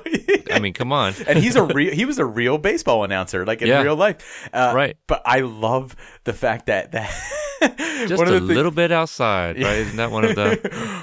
ball four ball eight ball 16 and the, the fans the indian fans it's like it's not going to get out it's too high it's too high the fuck does that mean too high it's too high. There's just so many quotable things from that movie. But yeah uh, bob uecker i think you're right with his name. Uh, he's just he's drinking jack daniels the entire movie and he just gets absolutely wrecked during the games. And my favorite part is when he he turns to like his little co-host guy and he's like benny? And then he covers up his microphone he goes less is more right. something you got to do to me if you could mute my mic i'm sure you would no, you're bringing it, man. I mean, I'm, I'm more of a man of few words here. I mean, you got a great memory, and you're uh, kind of painting a, a really good picture for, for a lot of these, even for the ones that I don't have too much to say with. Um, even like movies that uh, you know, I not so fresh in my memory. Uh, maybe not so fresh in yours. You just got a better memory than I do. Um, man, yeah, you definitely uh, take comedy there. So the next one we got is best action, and wait, who started with comedy? you did. You had Oh, okay. bachelor party. So Okay, so Uh, back to you. best action. So many films from 89 i could have put in this. I've already listed tango and cash. I've already listed indiana jones. You know they're out. They can't be in this. But my and i think this this holds true. And i hope nick from epic film guys is listening to this. And i'm sure he will. Lethal weapon 2 man Nice. It came out in 89, just two years after the original one. Recaptures everything the original one did. I think it does the buddy comedy a little bit better, and it really ramps up the action. There is no big Riggs fight scene in it, but what they what they really you know lost with like that Riggs fight scene, they really make up for in the gunfights, in the car chases. Um, and and in the point where Riggs, you know, goes goes half cocked after his girlfriend dies or the woman he slept with once dies, and he goes and he ties his truck off to the to the uh, to the pylons that are holding that house onto the cliff, and he just fucking yanks the house down. And the whole house comes crumbling down, dude. As far as action films go, like this hits all your all your points, man. It makes you laugh. Um, it has it has such great action, and it's got two, actually three characters because this is the movie where they added Joe Pesci as Leo Getz. Whatever you want, Leo Getz uh, into the into the mix, and it just gives you these three characters who just all play off each other so well, and it has one of the best action movie one liners in it when uh, Murtaugh is pointing the gun at the at the uh, South African, you know, diplomat, and he goes diplomatic immunity, and then fucking Murtaugh does his head roll thing, cracks his neck, shoots him right between the eyes, and gives him just been revoked. It's a great line. You know, I mean, that franchise in itself is like one of the greatest action franchises like ever. It really is. You I'm, know? I'm glad. I wish they had stopped at three because three is where it starts falling off a little bit, and four is kind of pretty bad. Like it's kind of awful. They added Chris Rock, which adds a lot of comedy to it. But Right. the action in that one was off because Mel Gibson was actually injured. He injured his shoulder and his back like early in the filming. So most of his fight scenes are actually done by stunt doubles and it's so obvious when you watch it. If you haven't watched Lethal Weapon hmm. 4 in a while, go back and watch it and most of the rig scenes are actually done by another person. Um, the only time it's actually Mel Gibson is when they're filming him from the front. So Right. uh, I think that one loses a lot, and I'm glad they never came back for a fifth or a sixth because I just felt like one and two are so perfect. Those are the two that were written by Shane Black. Shane Black was not involved in three, and he wasn't involved in four. Um, and I think four is just really where it falls off, and you realize that like, eh, it was a great action franchise. It had a great run. I'm glad I got to say goodbye, but it's one of those friendships you you don't mind seeing go. Yeah, I yeah I don't mind. Uh, I don't remember minding minding uh, part four very much, but it could be you know for the culture. You know, Jet Li was also in that movie. Had some Now- great Jet Li scenes, absolutely. great Jet- you know the first time he was uh, pretty much introduced to the American audience and I I'm trying to think I think I've seen like one and two like a couple times uh three not so much. Four I felt like I've seen it like once uh, in whole and then like a bunch of times on TV I do own the four C uh, DVD set and when I first bought it that's when I binged all of it and got to see them all. Um you know and I, I do like the continuity uh you know in in every movie too like the, the there's that psychiatrist doctor psychiatrist that's Yes. the same thing yeah Yes. the psychiatrist she's in every single one and Yep. there's yeah so they add her and, and, Riggs so always fucks. nice. Riggs always fucks with her. Always fucks with her. Um, just don't watch the TV show. I mean, that's that's my own. oh if- no I didn't you- even give it a shot If you love Lethal Weapon, if you love Lethal Weapon one, you love Lethal Weapon two. Just ignore a TV show. My my wife loves it, but she started watching that before she watched the movies, and she wasn't too impressed by the movies. She's not someone who watches movies the way I do. She didn't grow up on movies like I did. Um, so when I show her some older movies, sometimes she's like, "This is really cheesy," and I'm like. It's great. And she goes, What's up with the jazz music? I'm like, The jazz music is one of the best parts of Lethal Weapon. Like, are you kidding me? Every time he says, I'm too old for this shit, you got to have the jazz riff. Yeah, I mean it. It goes with it. You know, it's it's one of those uh, musical cues. You know, it's it's just something they they did, and um, you know, you don't even have to say that. You know, you could just give a look. You know, and then play that, and then you get it right away. Like, Exactly. it just makes sense. Exactly. It was So- it was an audio cue to go along with your visual cue, and you didn't need dialogue at times. It was it was kind of like a full like kind of like a full movie experience that we kind of don't get anymore. I mean, we get it in trailers now. Like we get music complementing, you know, uh, action in trailers, but we don't get you know, we don't get like that that that like kind of like full package anymore. We don't get like I don't know. I just feel like movies now are so different than movies then. And when I get a movie that now that kind of resonates what came in the 80s, I get really excited. I really dug Nice Guys, and that's a Oh, yeah. film that's written by Shane Black that is it takes place in the 70s. But if you saw that movie in 1984 or 1989, you would have dug it. And Yeah. I, I still think movies like that have their place and they're kind of like making a bit of a comeback these days. Like I think people want to kind of go back and like just remember that like movies can be simple and fun and still surprising. Absolutely. I was actually gonna reference that very movie too. Like it can still be done. Um, yeah, I, I, I like that a lot. Um, I, I do like the, the the whole I'm getting too old for this shit. Even carries on into 1994's Maverick. Uh, you know where they kind of encounter each other, Mel Gibson and, and uh, Danny Yeah. Glover. Ah, yeah, yeah. So a movie my son and I uh, reviewed uh, a while back. So if anyone's interested, check that one out. So my action movie, this one's debatable. Um, you know, it could be comedy or action. Um, I think most people would probably call it a comedy, but I have this as uh, action for the same reason. Well, not the same reason, but a very similar reason as to why you have um, Lethal Weapon 2 for action. So it's a, it's a cop movie, and it's Beverly Hills Cop, which was the highest grossing movie of 1984 at number one. So um, It ain't you know, wrong. yeah, one one of uh, Eddie Murphy's uh, first movies.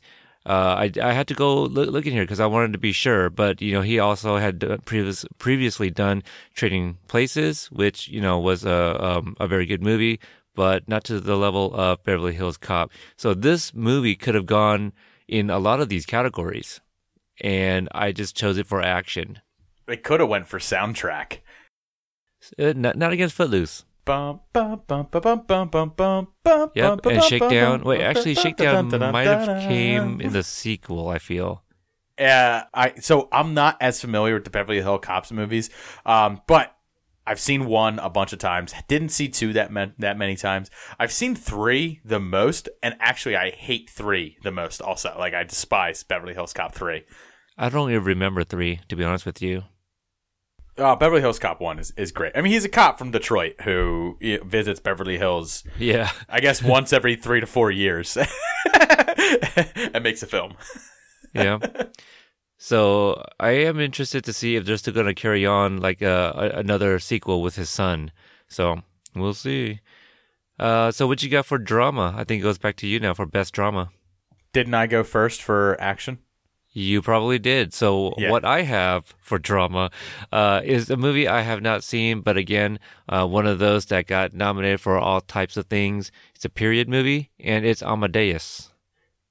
This film was nominated for 53 awards, received 40, Fucking Um, shit, man! Jesus Christ! included eight Academy Awards. I don't Best think Mayan. I don't think Mayan won any fucking awards. Uh, I would say this is a very dramatic movie. yeah, I mean, did you did you just pull your fat cock out and slap it on a table? hey man, I've been losing a lot of these categories. I had to hit it somewhere. you win this category. I have a decent movie. I have a good movie, but I mean, Amadeus. Have you seen it? Uh, I saw bits and pieces. Okay, I've never seen bits it. and pieces. I've heard people tout it as like like the pillar of like academy movies like in the 90s and in the 80s like it is just like up there as like one of the greatest films. Every time someone says amadeus of course i think of the song. Yes, amadeus amadeus. That and the the uh, the Tech Nine remix. yes. But you know, before um, or the simpsons remake dr zaius dr zaius dr oh, zaius. See, I don't they- even know what that is. Oh, it's uh, you know, Dr. Zaius is the orangutan doctor from the original uh, Planet of the Apes. Oh, okay. Oh, and, okay. Right, and, right. And the the resident actor of uh of Springfield, Troy McClure, does a a musical version of Planet of the Apes live uh, in Springfield, and they do a song called Dr. Zaius. Rock me, Dr. Zaius. so actually, no. What I was thinking was um, Amadeus. I'm pretty sure I've never seen. I am familiar with it. Uh, pre 97, I feel like I always mistook this with Amistad because they both start with an A and they're both epic movies. Give us us free. Yeah, clearly completely different movies, but I've seen Amistad.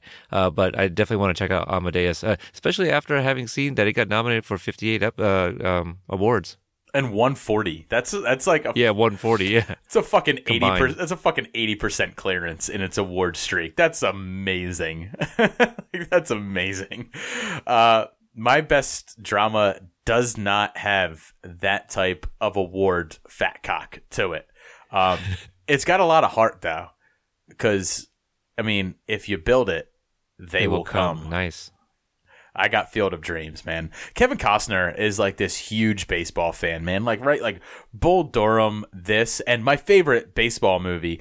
I love Major League. Don't get me wrong, Major League is a fantastic comedy, but the best baseball movie is For Love of the Game with Kevin Costner, where he's the pitcher and he's mm-hmm. pitching his his final game, his perfect game, and he's reliving kind of like the past couple years of his life and like all his trials and tribulations. It's a really well done baseball movie. Uh, I just had to fit that in there because that is Kevin Costner. When when you think of baseball movies, like I think of Kevin Costner. Um, and Field of Dreams is just one of those films, man, where like it does hit like a lot of like heartstrings. Um, especially the moment where he meets his father. Uh, his father's ghost comes up to him, uh, and that scene is just it's just really powerful. Uh, so that's why it made my best dramatic uh, film. It, it doesn't hold a candle to uh, to Amadeus. Uh, you know, Not- not- awards wise. I mean, awards, right, right. Not not awards wise, and maybe not even like thematically, and maybe not even like critically. But like for me, just like that thing, I. I mean, some people would say like I have a dad complex. I'm sure. I'm sure I do. My dad shaped my life in so many ways that like I think I'm only realizing now as an adult. Um, and so like that scene where like he meets his dad is kind of like it's kind of like a big deal. Uh, and it's also like a big deal. He meets like all these other baseball legends that that that, that are there too. It's uh, it's just it's just a fantastic film. Uh, that's why I made mine. But I mean, you win hands down for drama with Amadeus. Yeah, uh, only because of the awards. I Right. feel like if you put these two movies out there, most people are going to be like, you know what? I'm going to watch Field of Dreams. Yeah, I mean, but that's like uh if you go back and you listen to me and Jay talking about the Academy Awards and even like our lead up to the Academy Awards, I bitch about the Academy Awards a lot, man, cuz I feel like the Academy Awards, I think I that's why I like the fact that you said the top 30 grossing Mm-hmm. because grossing means people fucking liked it. People went out there and saw it, man. If you did the top 30 grossing films of 2016, yeah, La La Land would probably be in there. But would it be in the top 10? No. You know, like I don't think I don't think the Academy Awards like really, you know, show like what people enjoy about films. It shows what critics enjoy about films. It shows what people who make films enjoy about film, but it doesn't Right. show what people who enjoy film you know enjoy about film and that's that's my big knock on like awards things man it's just like every movie kind of seems the same they're all kind of down they all have like this big dramatic you know focal point they all have big melodramatic scenes uh, uh, you know where it's just an actor talking and stuff like that that's well and good but give me Indiana Jones and the Last Crusade, man. Yeah. Ah, man. So I went first for best drama. So, so um, back to you for. oh, I'm uh, sorry. oh, I went second for best drama. So Right. I go to breakthrough performance, and I've been waiting to get That's to this one because I feel like this is like my fat cock hitting the table. This Okay. is this is uh, this is one that no one's gonna see coming, but when I say it, you're gonna have that aha moment. The movie is Uncle Buck, and the actor is Macaulay Culkin. Okay. This is like his first movie, man. This is the kid. Yeah, you're right. This is the kid that literally made that that literally you know was in that film that made it so successful that it was the number one box office hit for like 10 years home like he was in home alone and he is the reason that home alone was so successful and john hughes which uncle buck is also john hughes and Right. and john candy is fantastic but macaulay culkin this is like his first time like on screen and the first like introduction you really get to him the first time you actually hear him talk more than like a couple sentences is when he sits down with uh, John Candy, and they kind of play like twenty questions. How many questions you going to ask? Thirty-two. like it's, they have like this beautiful back and forth with each other, and I fucking love that scene. And like the two kids, um, him and like his his sister, they kind of act as like this Greek choir in the, in the film, where like they kind of just say what the audience is thinking, and they kind of like they're kind of like these two quirky characters because the story is really about John Candy and the oldest daughter coming to like the, these terms and he helps her kind of like grow. But like you have these two like Greek choir kids who are just kind of there and they always state the obvious, man. Like they always, you know, say what someone should be doing instead of doing what they're doing. So they kind of like these two kids are kind of like coaching the adults into into acting like adults, and that's one of the things I love about it. And Macaulay Culkin was just so perfect in it. Uh, he's he he was the perfect child actor. I mean, say what you want about him now, but he was the perfect child actor, and this was a breakthrough performance for him in 1989. You know, just before doing Home Alone the following year. Yeah, I mean, yeah, his name alone uh, after being in Home Alone, you're right. It made people want to go out and watch this guy. They put him in The Good Son, and people want to go watch that. Yeah, uh, I feel like he kept Ted Danson's career afloat a little bit longer because he was Yeah. in Getting Even with Dad. Except You're he was he was just a little too old at that time for Just people to be bit. like, he's too he's so cute. Uh, it's like, yeah, he's thirteen. Yeah, not so much anymore. His voice is cracking. Can we get rid of him? What's his brother doing? right. Where's Rory? Where's Rory and Kieran? Can we get them back Right. in here? How old's Kieran? Five? Okay, well, hmm. too young. it's a good one. It's a very good one. Um, I like that a lot. Uncle Buck's a very good movie. I mean, uh, obviously, because they try to. Are they? Is it out yet? I don't know if it's out yet, but they were gonna make Mike Epps the new Uncle Buck and make that a TV show. That's out. Yeah, that's a thing. It is out?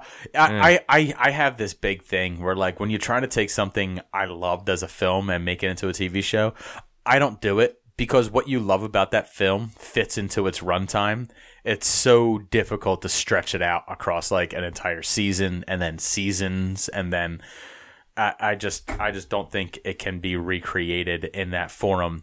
Sometimes you can recreate a TV show in a film forum, but I don't think you can recreate a film into a TV version, and I, I think they always do it poorly. Uh, not always, actually. Uh, I'm very high on the Frequency TV show, uh, which is now available on um, on Netflix, and I did solo uh, takes on each of the episodes over at TV8 My Brain. I thought I, I had the same thing. I was just like, how are they going to make this movie into a TV show? And I thought they did it very well. They obviously made a lot of changes and uh, made it work for me uh, as a viewer. Um, still no word if uh, there was a season two. I, I think it was such a sleeper. Like it's it's good. Like in my opinion, I think it was a very good show. But I think it just didn't get a lot of love um, that it deserves, really. And unfortunately, it may not return. But I'm still kind of holding on to it. I didn't watch it not for lack of quality, not because I thought it was a bad show. I just have so much on my plate, and it Yeah. Frequ- frequency is a good movie, but it's not anything that like really drew me to it. And Right. you're the first person to tell me like go see it, and that doesn't mean that it's a bad TV show. It just means people aren't watching it.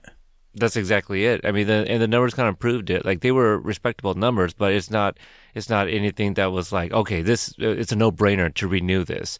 Um, I wouldn't be surprised if it gets canceled, but they're at this time it's kind of weird. Yeah, no word yet. So they're probably hoping that with Netflix, um, you know, that people are going to tune in. But I am still, you know, people are still like uh, uh, not periodically, but every now and again, I still I'm still getting you know some likes on my Instagram, you know, for my um for my post of frequency. Matter of fact, one of the actors liked it too. Uh, and the, the cast themselves were very interactive on Twitter, so I I respect them for that. They were really trying to get this get this show out. That's awesome when you see actors like believe in the thing that they're doing. That's awesome. Yeah, because like they could is. easily ignore Twitter. They could easily ignore fans. Most do, most, most do. do, yeah. but like, if you believe in something, and when people like reach out to you to say that you love it, and you reach back out to them and say like, "Thank you," like that's that's awesome. I love that. Yeah, I just wish the, uh, the person that I've been interacting with from the show that we cover was a little bit more communicative. Someday, Up man. and down with this person. Well, we'll see. We'll see. Someday we'll get Jeffrey Dean Morgan. Oh, sure. Yeah. Yeah, that's exactly who I was talking about. Uh, all right. So my breakthrough performance, um, I don't know. My, I, I like this one a lot, actually. And not people will even think of this as being his uh, first performance, but it's Tom Hanks in Splash. This is actually one of his very first big movies. He was in a TV movie, so I didn't count that. But this is actually his first movie, uh, coming off like Bosom Buddies and all those other stuff. Well, fuck you. You win. well, I mean, if So- you look at the history of Tom Hanks' career, if you say this is his breakout performance, it is. Uh, and if you say like who had the better career, him or Macaulay Culkin, you win. I thought I had a fat cock. Uh, apparently, you have just a tiny bit fatter one. Uh, so that's that's uh, that's two straight. I'm feeling pretty good about that. Thank you. Uh, but you know, I mean, like the Splash was one of my first Han- uh, Tom Hanks movies, and then I saw him in Dragnet with um, Dan Aykroyd. Same thing, and I I wish that he kind of did more stuff like this. You know, Turner and Hooch. I feel like I have seen that when I was a a, a kid, but I don't remember it much at all. Um, Hey, hey, I, I will get the Turner and Hooch. You leave it out of your mouth. oh, okay. Hey, well, you you already called some of my movies, so it's only fair. That's true. but but uh, you know, um, I, I guess they're making a remake with Channing Tatum or some shit. So I don't know. We'll we'll see if that happens. what remake is Channing Tatum not doing? Yeah, good, fair point. I mean, he, uh, I hope twenty twenty six Jump Street will come out eventually. I mean, they teased us with like what going all the way up into the 30s in that last installment. Yeah, and Gambit. I mean, when's when's Gambit coming out? You know, yeah, uh, That's he- not coming out. apparently, but in in the uh in the remake of Splash, he's not playing Tom Hanks' character. He's playing the, he's playing he's a merman pop. Oh, I know that. Merman. That I know. Yeah. yep. That that I am. Uh, I I have heard. It kind of makes me a little oh bit boy. more interested just to see it for that. But if it's anything like Chips, like Chips is something that came out recently that tried to like recapture what people loved about like Chips in the 70s and the 80s. I'm just not sure if some of this stuff can be recaptured again because it happened at a time and it happened, you know, i in a place and it happened like it's just so hard to like capture lightning in a bottle and Splash is like one of those films that like people remember. Like people still talk about Splash today. Like um it's a Rob Reiner film, isn't it? Let me see here. I, I actually I do have it up. It is uh, Ron Howard actually. Ron Howard. So I mean Yeah. still Rob Reiner. Actually, if you say Ron Howard, that's better than saying Rob Reiner. Yeah. Uh, I mean, and this, I mean, this movie had Eugene Levy and John Candy. Like, you got to have a really good casting for like the remake to work. Right. And then he did another great movie with John Candy right after this, Joe versus the Volcano. Like uh it's Mm-hmm. That's right. It's uh yeah, I mean you win. Yeah, Tom Hanks breakout performance splash. I mean, awesome. Tom Hanks fucking ruled the 80s and then like he like knocked it out of the park in the fucking 90s with uh Forrest Gump. And you can go back That's and right. watch you can watch Forrest Gump today and be like, "Oh man, this movie, you know, it's cheesy, it's blah blah blah." It's it's only because you're oversaturated on it. Forrest Gump is a good fucking movie. Go, you know, Yeah. shut up. It's a good I agree movie. with you. I agree with you. Um, I mean, now, uh, gosh, what was I going to say? Oh, I, I did consider putting Eddie Murphy here uh, for for Beverly Hills Cop for a breakthrough. Again, you know, like um, I guess it depends who you ask. You know, they may say like, no, it was Trading Places. You know, because that came before. I would say Trading Places. yeah, Um, see, and that's why I left it off. but didn't 48 Hours come out before It Beverly did, Hills Cop but 2? was was that a? I mean, that was I know a big that, that, was existed. a big Was it? movie. Yeah. Yeah, Okay. 48 Hours and another 48 Hours were big Eddie Murphy movies, but I would say Trading Places is probably like his big breakout. I mean, that's kind of like two generations of SNL coming together. Like Dan Right. Aykroyd was the generation just before Eddie Murphy. So like yeah, I would say like that's like almost like a passing of the torch. So I would say like Trading Places is Eddie Murphy's breakout role. No, I think you picked a perfect breakout role, man. I think Okay. Tom Hanks 100% fits the bill. Yeah, because Beverly Hills Cop was his third movie. You know, your uh, Forty Eight Hours was the first, and then Trading Places. So what right. a year from hit for for Eddie Murphy though. Like he goes from playing buckwheat on SNL Right, to, to Trading Places, uh, 48 Hours, and Beverly Hills Cop in like the fucking same year. I mean, Mr. Robinson, right? Didn't he play that character too? Yeah, yeah, I just yeah, but I think I as much as Eddie Murphy did in '84, I, I think if you look at the career of Tom Hanks, you just say like if '84 was where he got his start in film, that's breakout, motherfucker. So there we go. All right, so uh, I guess I go back to uh, best villain. Uh, so this one was tough because the movie itself, I, I I had it at like three other categories, and I think I think I'm happy where I have it. Um, but I went with Arnold Schwarzenegger as the Terminator. That came out in 1984. Cold. So just yeah. cold. Like I mean, that's his performance. Yeah. Cold. You you you brought it up earlier. Uh, you weren't sure, but yep, it came out in '84. Um, you know, it could have been a horror movie. It could have been special effects. Could have been director. But uh, the Terminator, man, the, you this guy was cold, like you said. It made people believe that he was real, and uh, obviously he must have been good enough because like uh, very little was known about his character in the sequel that people still thought he was a bad guy. So Yeah. Your clothes. Give them to me. Yeah, right. Uh, Bill Paxton also in that scene. Uh, but um, yeah, man. I mean, just one of his most iconic roles ever. You Yeah, know, it, I- it I- really I is. think- it, it, yeah, You could argue that like Conan put him on the map, um, and other things, but I think this was like the first like real big blockbuster like that he did, like hooking up with James Cameron and being in the Terminator films, just kind of like it, it, it's not like what launched his career, but I, I would say it elevated it. You know, it kind of gave him like this little bit of of like breathing room where he could go do like other things. Like I feel like if he just did Conan, he just played like this big muscle bound guy who swung a sword, you might not have seen him much past the 80s, but because he did Terminator, he was able to come back for Terminator 2 and I I feel like you got him as like this great action star that he became. yeah, for So sure. you, you mean, could have put him in for breakout performance. I you know. I mean, I was just thinking about that too when you talked about it, and I feel the Running Man might have come, came out the same year, but Yeah, yeah, the running man would probably be like uh, that, and I think like um, even Total Recall could put you could put him in for breakout performance, but I think the Terminator is a hundred percent a a good villain. Um, but he doesn't bring much to the table other than something for people to run from. And the reason why I'm kind of taking it down a few pegs is because I feel like my villain beats yours. No, I mean you're probably right. I mean we'll we'll see, but you, you, but you're right. I mean, um, he's slow, right? He he doesn't run. He's a T eight hundred, uh, which is which is you know a little bit more. Well, they're obsolete now, right? You got the T one thousand TX if you even want to call that, but uh, but you're kind of right.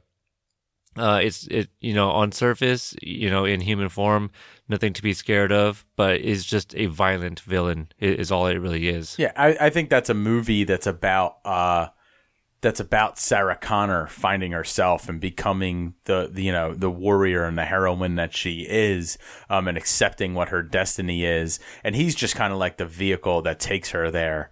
Um, which is what a good villain should be. I mean, don't get me wrong. That's what a good villain should do. It should force your your your protagonist to. Oh man, I, I I think I know what your villain is. God damn it. Okay, all right.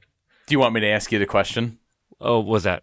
Have you ever danced with the devil in the pale Yeah, see, moonlight? see, yeah, see, I knew it. I knew it. I was sitting here just thinking. I was like, "What? What came out in '89 again?" I was like, "Oh, damn it, he hasn't said Batman yet." So, Anton's getting a little hot under the collar.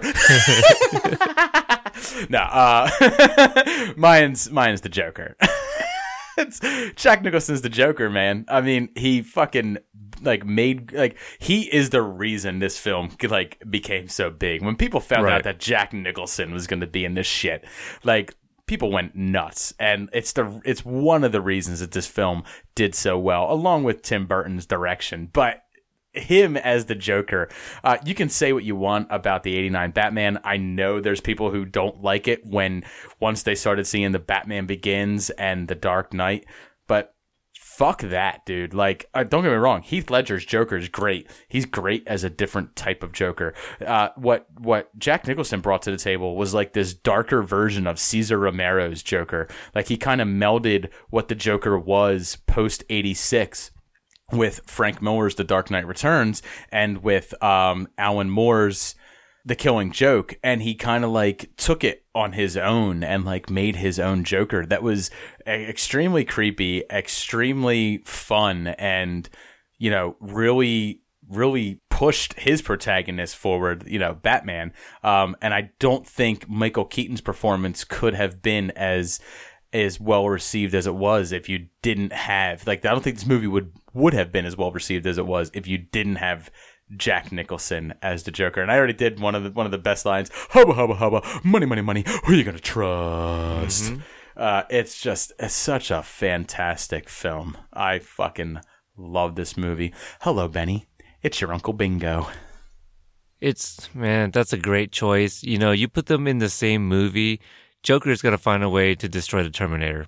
Oh, absolutely. I mean, it's going to be in a funny way too. It's going to be Right. with like a bomb down the pants that somehow like the he would put like an EMP in his pants and just take the take the Terminator out and then repurpose him as some clown faced robot who's hell bent on killing Batman.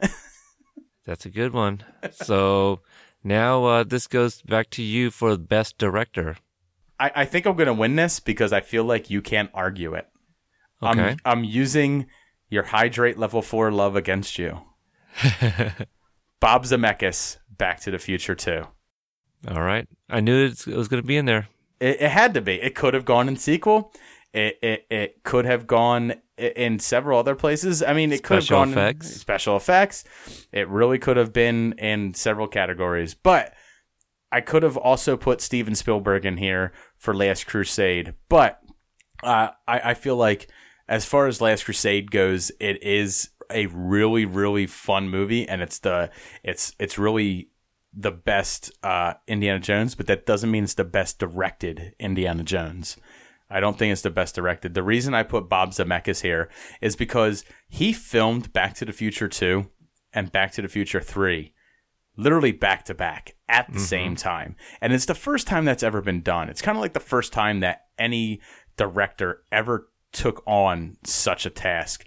Uh, and the level of crafting that he put into into finalizing this trilogy that he didn't know was going to be a trilogy until he got asked to do more um is amazing. And uh i just i just love that about it. And I know people say like Back to the Future 2 and Back to the Future 3 not as good as Back to the Future 1 and I feel like they're not as well written but I I feel like they're they're better directed like he steered that ship into uh, such a fantastic way um and I I just absolutely love Back to the Future too, because everyone knows that you can't fly your hoverboard over water without power That's right. That's right.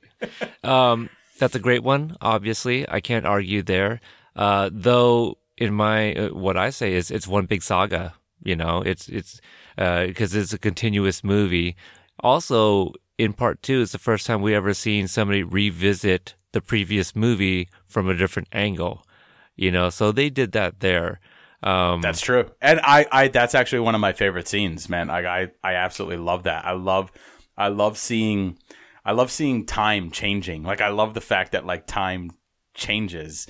Like there's consequences to them going back. I love it.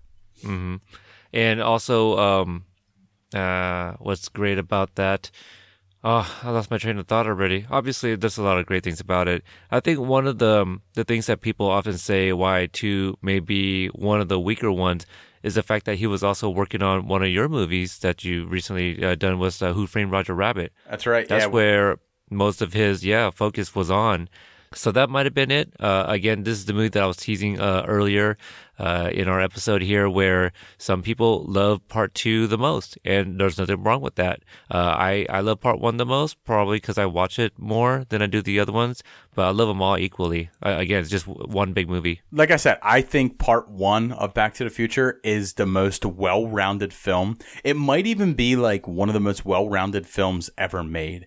It, it, it is so perfectly written. Like that script is so perfect. And the, the timing, the pacing, the editing, all of it is so perfect. But I think like when you think about what a director does, when you think about like all the plates that they're spinning at once, he really started spinning more plates with Back to the Future 2 leading into Back to the Future 3. And yeah, I, I did recently just do an episode, our Super Movie Brothers episode 38, where me and Jay do Roger Rabbit live from Broken Goblet. People can play trivia along with us. That is a fantastic, like, marvel of direction. Um, and he actually implemented something in that film that holds true today called, um, uh, called Swinging the Lamp that's still used at Disney Animation today. So if you want to know more about that, go listen to our episode. But I, I still think he, he he came with his A game to to Back to the Future too, and I think it's it's there. Um, I think people just allow like maybe the a weaker script than Back to the Future One get in its way. But if you watch everything that goes on in that film, if you look at the at, at the special effects that had to go into it, if you look at the acting, if you look at the story that had to be crafted, because they had to write that film with not only Back to the Future 2 in mind, what they're leading into, and because they do that that that crossover where they go back and look at themselves in a past scene, they had to have three films in mind for Back to the Future 2, where they didn't have to really do that as much in Back to the Future 3 and Back to the Future 1, but they had to do that in Back to the Future 2. Bob Zemeckis was spinning all those plates at once. It's pretty Yeah. amazing. And we'd re- be remiss if we didn't mention how they predicted quite a bit of things in a two year span here 2015 and 16. The Cubbies winning the fucking World Series, baby. They sure did. they sure did. You know, we got the hoverboards, which none of them really hover uh, at all. But Such hey. bullshit. Yeah. I, I love Yeah. the story that like kids at like Bob Zemeckis jokingly said that like no they exist like your parents just won't let you have them. right. Yep. kids believed it. I got the two wheel hoverboard right here in the storage room with me. But um, yeah, it's a great one. Uh, so the one that I went with is one that you kind of been waiting for, but I went with Temple of Doom here for Best Director with um, Steven Spielberg. So kind of the same vein, you know. They uh, Spielberg and Zemeckis both worked uh, together on Back to the Future as well, and um, yeah, I wanted to put it on sequel and prequel, but I was like, what about director? And I wanted James Cameron, but then I was like, okay, where would I put villain? So it's just one of those things I kept on shuffling around. And so I got uh, Temple of Doom here. I think most people saw. So this is the one where I feel the consensus is one of the weaker ones. Totally not wrong if you think this is the best one of the uh, the trilogy is what we'll call it, the uh, Indiana Jones here. So um, and also short, short short round is in this one. So Crystal for culture. Crystal Skull didn't happen. It's not a quadrology. Why, why do you keep bringing that up? I don't I don't know what that is. You, you keep saying this crystal, whatever this is. I, I don't understand those. Yeah, it's always been a trilogy. It's not a quadrology. Yeah, it just Right. does. So, what do you think of that placement there?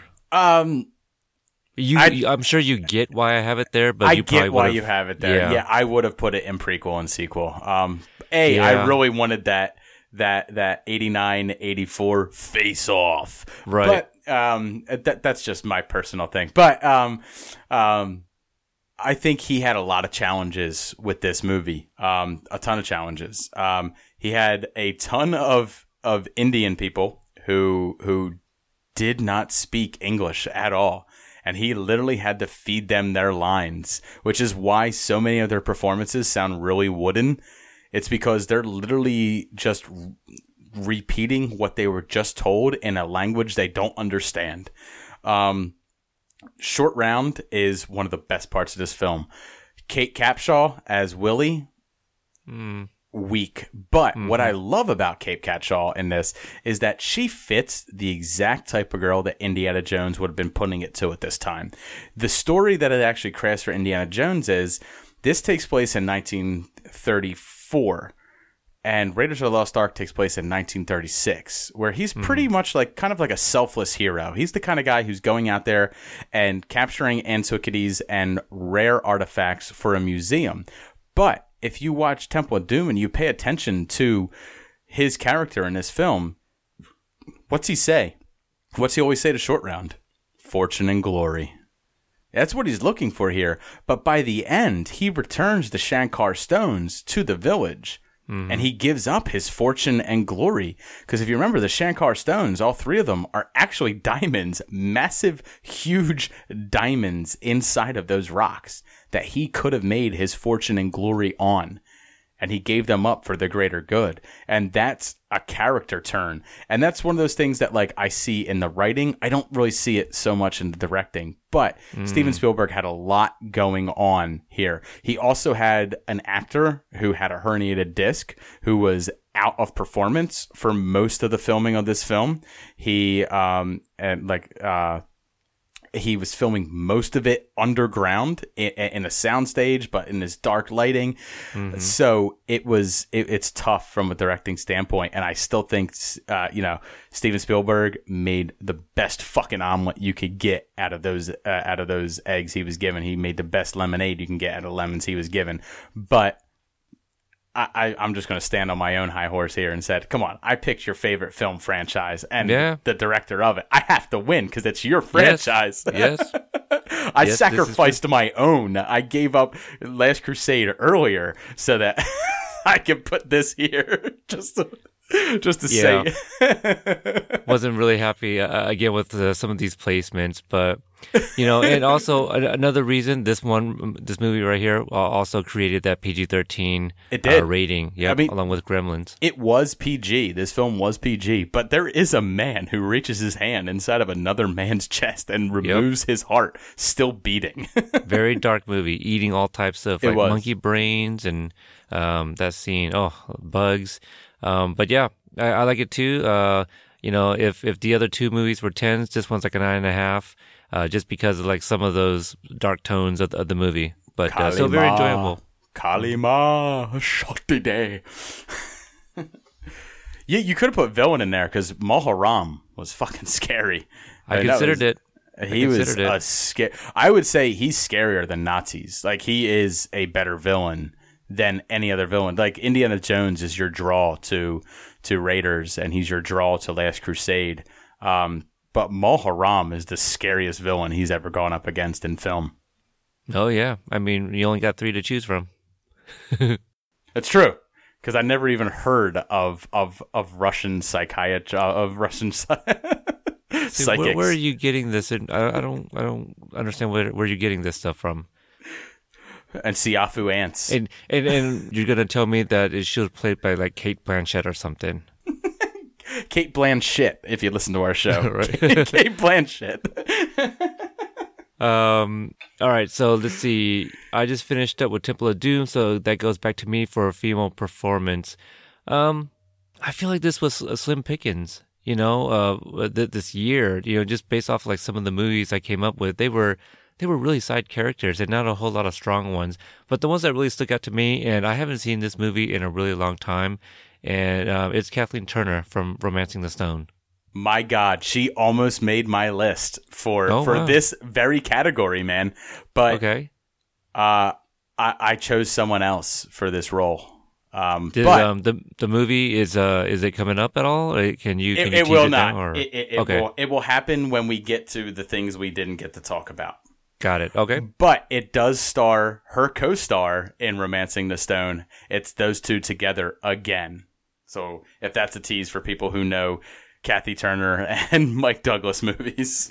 okay. So that's it. I had nothing to add to it. Oh, you never much. saw? You never saw *Romancing Well- the Stone*? a long time ago. Um, and you know what? To be honest, I don't know if it was that one or Jewel of the Nile. It's Indiana Jones light, but like Right. it's Indiana Jones finding love and actually keeping it. Like it's it's a lot of fun. *Romancing the Stone* is a lot, and Danny DeVito is fantastic in it. Like I fucking love Danny DeVito in *Romancing the Stone*. Man, so knowledgeable. This is why people need to check out your show if they have not yet. I mean, Later on- you, you're bringing it. I think at the end, I want to get to the disease that I have, and it is a disease. I feel like um, I'll explain it later on. Um, best female, Sounds like perf- a good one to have, you know, if you're a movie reviewer. Best female performance for me, man. Meg Ryan when Harry met Sally Oh yeah, for I mean, no other reason than that diner scene. Oh, oh, oh, you're the best. Oh yeah, just that scene. I'll have what she's having. She's, you know, what, I she was one of my favorites growing up, um, dude she you know- became an America sweetheart like an american icon because of this film like people fell in love with her as an actress because of this film and she like sailed she, basically launched the ship for every romantic comedy to come after harry met sally like See the, I think the first movie I saw her in was Innerspace. Uh, again, another movie uh, I reviewed on this show, uh, and that was '87 though. So I'm trying to think when I saw like Harry Met Sally. Well, it was after Innerspace. It came out in '89, obviously. But so, Right. Um, but I mean, She's she was a fantastic actress, and I say was. It's just not because she did anything terrible. She just hasn't been around for a while. I just feel like um, she got by on her cute looks and her her her fantastic delivery, and that type of stuff kind of goes away with age. Um, I kind of feel like we might get like a resurgence of her later on, uh, kind of like Jane Fonda has done in some ways. Um, and we'll see Meg Ryan again in years to come. But her and Harry Met Sally, I feel like is one of the best performances that you could get out of an actress in the 80s. Um, and, and you're right. You had slim pickings in 84 because I feel like that was so early on in the 80s. You know, women's role in film really didn't pick up until Mm-hmm. much later. Like Sarah Connor is formidable in Yeah, in, no, in I would have gone with T two more. Yeah, right, because- but in T two, she's a fucking heroine, man. Like she's a Mm-hmm. bulldog in that movie, man. Like she goes after what you point her to, um, and they they just they just did not write women well in the eighties. We'll be the, just it, it, it was the Reagan era, you know. It was it was all muscle, all gun, all you know America all the time, and you know it it, it wasn't enough room for the ladies. Um, I think we do a better job of of highlighting ladies now. We're not perfect at it. We're not. We're we haven't we haven't gotten the formula right yet. I don't think anyone has has really written a, a female character perfectly yet. I would Joss say Whedon. Joss Whedon, who um, I, I don't, you don't do current news all that much, but Joss Whedon just teased as the possible uh, director for Batgirl, and I already said I hope Gail Simone, who is a female writer who's been writing Batgirl for years, is allowed to pen the first script. I would love that. Um, Joss Whedon does it well. Um, women uh, women directors have done women well but in the 80s we didn't get that man a woman director was was almost unheard of uh, a strong female character was almost unheard of princess leia was one of the first like she really paved the way so Mm-hmm. i mean you didn't really have a lot to pick from in 84 uh if this was earlier on in the 80s you could have gone with ripley but Yeah, it wasn't You're right. Nope. And that would have been like top ten movie, I'm sure. oh she's So- top she's top 10 heroines of of like oh, all I, I mean like uh, of the year, like the movies. Yeah. You know, like like the the, yeah, the Alien, like one, two, all, all of those would have been in the top ten grossing of that year. So yeah, oh yeah, like that that would have been easy. Yeah, it's just it's it's tough because the '80s didn't do women well, and they, they didn't do women justice, and it wasn't a time in America where we were really thinking about equal equal rights for women as as far as that's concerned, as far as how we portrayed them. Like if you think about the '80s, you think about you know, like I said, big muscles, big guns, big tits, um, not so much big brains on women, unfortunately. Very unfortunate. hmm So uh, so that goes back to wait, Me, who- Be- best male performance. oh right, there we go. Yes, Our final so this is the category. last one. Final category. So, my best male performance. Oh, Captain, my Captain. Mm. It's Robin Williams, Dead Poets Society. This is Damn. like one of those first dramatic roles for him that was so fucking fantastically done. Like he was so fucking fantastic in this movie. Um, he brings a lot of that energy from his comedy to this, but he, he he brings it through the poetry, brings it through teaching, he brings it through reaching these kids, and that's my favorite scene in the film. The kid standing on, "Oh, Captain, my Captain." Like I fucking love this movie. I fucking love Robin Williams. Um, and I couldn't think of any best male performance for this year than this. Oh yeah, that that kills it, man. Like Robin Williams is such a great comedian. I mean, it translates to drama so well. You know, people often say it, and I didn't even realize it until you know I became a big fan of Breaking Bad, where all they did was hire a bunch of comedians, you know, who have great timing and are able to pull off uh, drama very, very well. That's So- 100% true. I think Yeah. like comedy is 99% timing and delivery.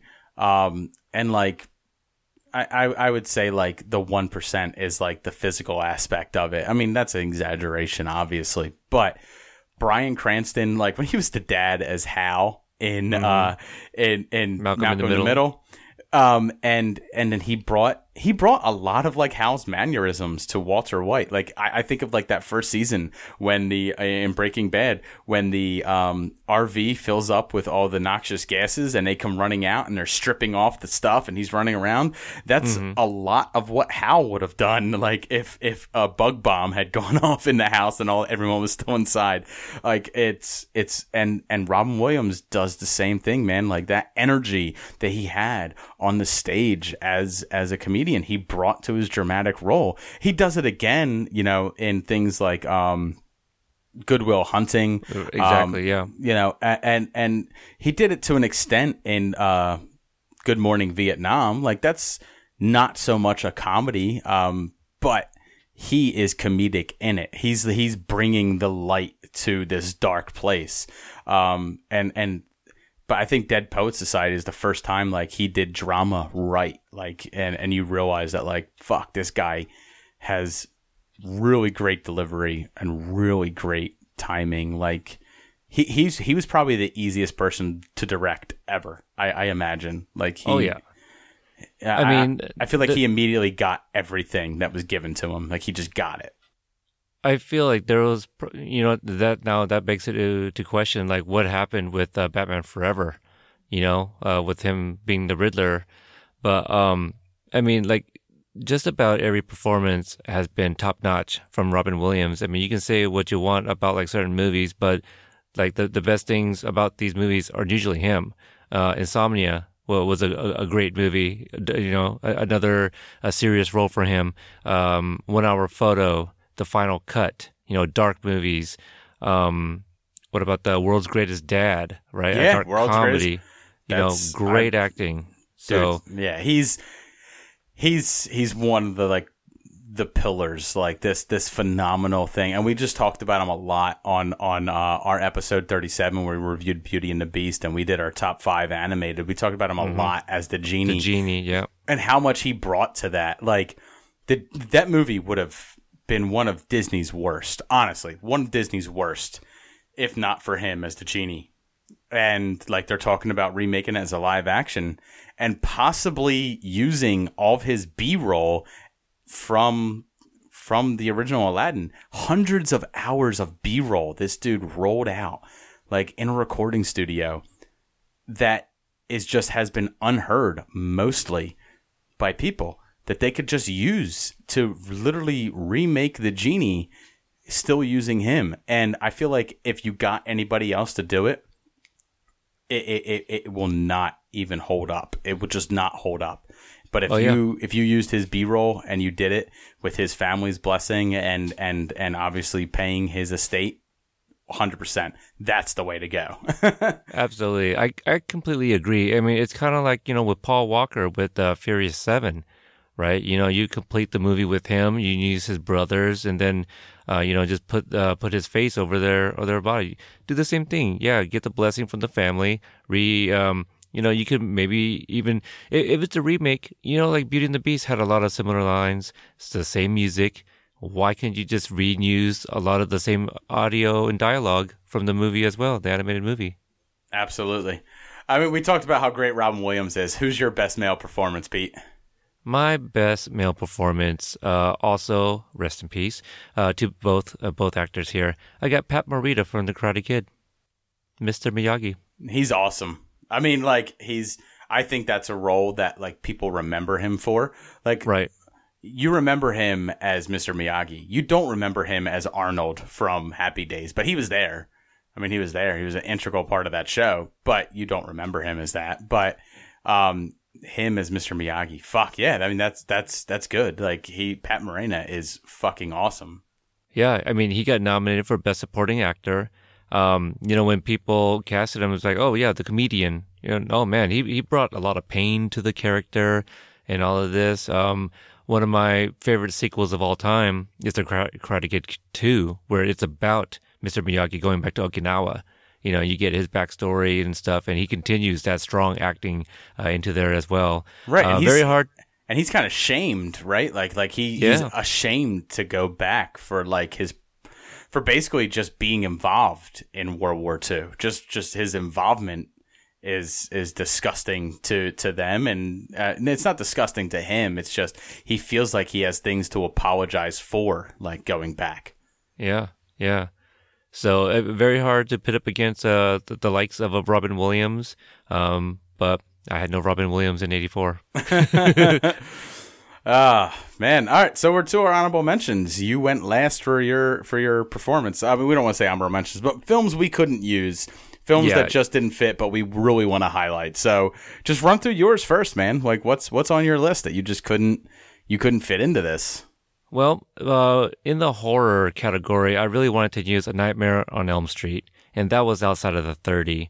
Um, that is one of my favorite horror franchises, and I'm actually not even a horror guy, but that's that's one that I wouldn't use there. Um, Last Starfighter, just right outside. I, Oh I, feel, I think it was like 31. you one of my and I- favorite 80 movies. Like one of my favorite 80s movies. Like yeah, it hasn't everybody fight scene, you know, maybe even um, uh, special effects. Like hasn't everybody wanted to play an arcade game and just be Get it recruited. and be it and just like live it and just like this is my life dude. I'm a fucking starfighter now. Like it's so Yeah. cool. I mean it stood on the shoulders of star wars a little bit um but Right, right.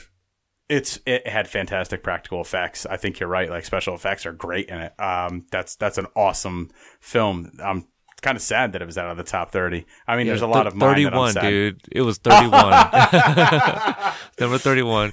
Uh, and the last one I want to mention, this would have actually been my backup. Um, hmm, well, top three for, for soundtrack, you know, backup or the third one is debatable, but 16 Candles also came out in 84. Oh my god. Molly Ringwald, you could have used that for best actress, man. Um, was that? Or breakout performance. 84 would have been like one of her first films. Yeah, yeah. Unfortunately, 16 Candles. Let's Number see where that- 42. Number 42, it's my guess. Uh, uh, you're not far off. Uh, 44. Yeah, it's that that's like the beginning of John Hughes era, man. Like if if we had been doing 85 versus 90 or something, you could have easily have fit Molly Ringwald in somewhere or John Hughes film in somewhere. But 84 is really kind of like with 16 Candles is kind of like his on the map uh writing and directing. Like it's it's it's one of his first. So uh, but 16 Candles, uh, I think out of some of the films on both of our lists, 16 Candles is the one that like people remember the most. Like that's a film Oh, that people remember. I have a few on mine that like people remember um, now more so than maybe its box office shows. And uh, so, what do you have? Uh, and you know, in this one, I wouldn't have put anywhere like on this uh, any of the categories. Um, well, two actually, just real quick. The Never Ending Story uh, was in there, and also Supergirl. Supergirl, yeah, that's just like that. That that's again like the end of an era, right? Like. I I don't even think Warner Brothers made that, right? That's after they sold Superman off this to uh it's it's the same one as the. It's the same one that did uh, Superman four. Yeah. Quest for Peace. I Starts can't with remember. a C. It's not. It's not canon, right? Or something like that. It is canon. It is canon. Okay. Yeah, that's when that that's after Warner Brothers is like, we're done, hands Right. washed, selling Yeah, it you off guys can have it. yeah, you guys just do whatever you want with it, just destroy it, whatever. Uh, And- com- and comic books were in the toilet. comic books were in the toilet then. The movies were in the toilet then. Uh, they were ready to hang everything up until Frank Miller came along and did The Dark Knight Returns and kind of like reinvigorated comics and did this whole thing where like we can go darker, we can be realer, we can do more with our medium. And they started to. Guys like him and Alan Moore and um, so many other writers at the time. I think of those two because they're the most prominent. But um, Denny O'Neil, uh, just guys like those, just really took comics to another level and really gave us the type of films that we got with '89 and uh, '92 with with uh, Batman and Batman Returns, and then we had our lull again. But that that happens. Um, but the other film that you mentioned is one that's that's that's more you know, telling. It's that's one that I would rather, you know, see on a list, man. Never Ending Story. Yeah, absolutely, man. I, I think everyone's seen the the never ending story, and they can relate to it. I don't know how well it holds up. Um, I haven't seen it in in quite a few years, but haven't we all just like just like the last Starfighter? Haven't we all like read a story and just wanted to put ourselves in it and live it? Yeah, It's- did that with Princess Bride. kind of. yeah. Uh, have I ever told you my last name, Pete? Um, n- no. But you No. can see it on Skype, right? Okay, so I wasn't sure if that's where you were going, if that was actually your real last name or not. Yeah. It is, but we'll leave it a secret. I'm sure people Yes. can figure it out from what I've said. I just don't want people to find me. right, right. the things I say on this show should not echo my personal life. I'm just saying that right now. Right, right. Uh, so the films I have, man, I have a bunch, but like really, I'm not going to talk a whole lot about them. Roadhouse is on there because that could have went in last eh, for fight scene, just for that Oh, fight yeah. scene where where he Oh, God, rips, yeah. where where uh. Patrick Swayze rips that dude's throat out, right? Like, Yeah, what yeah. a fucking awesome scene. Not in the top 30 of that year. Just not, Wow. not there. Yeah, hi- hindsight, you would think it was. Look Who's Talking. It didn't make my list because it didn't Hmm. fit anywhere. But uh, someone brought it up on on Twitter. Uh, let me go there real quick so I can give them just like a little bit of credit. Um, I guess, mm, no. That's, yeah, that is a tough one. Look who's talking. Yeah. Um, It was E I L F M podcast. So that's Oh, right. uh, yep. everything I learned I from learned movies. from pod- movies, yeah. everything I learned from movies podcast uh, on Twitter. That's at E I L F M movies on there. He said, "Look who's talking." Nearly tripled Major League's box office. What the fuck? 1989, which is true. Like Major League is such a better comedy, but I feel like. Look who's talking. movie, though. Yeah, look who's talking fits like it. it you it, it, it hits so much more. Um, so much more of an audience. Like more people could go see that than go see, you know, the fucks and shits that are in Major League. Uh, Look Who's Talking was just more of like a family friendly film. The next one I then- have, I mean, and just real quick though, but if you think about it, you also got like John Travolta, who was in uh, Grease, you know, and uh, Saturday uh, Night Fever. Kirstie Um, Alley and Cheers was super popular at the time. exactly. time. and then Bruce Willis voices little Mikey, you know. Um, I don't know if that was like if people really knew that at the time, but he was already John McClane at this at this point. and people you know, may not so- have cared then, but I cared. Yeah. Uh, uh, Abe Vigoda. Who? Abe, Abe Vigoda. Exactly. Okay, uh, and and the um, I forget the actor's name. It's escaping me right now. But the guy who played the the OG Casey Jones in the 1990 uh, That's Ninja right. Turtles movie, Yeah, uh, Elias Koteas or something like that. Yeah, that dude Yeah, is yeah. in a fucking lot, dude. Like, like go back and watch movies, and that dude is in a fucking lot. And then you go, oh shit, it's Casey Jones. Yeah, that's what you right. always say.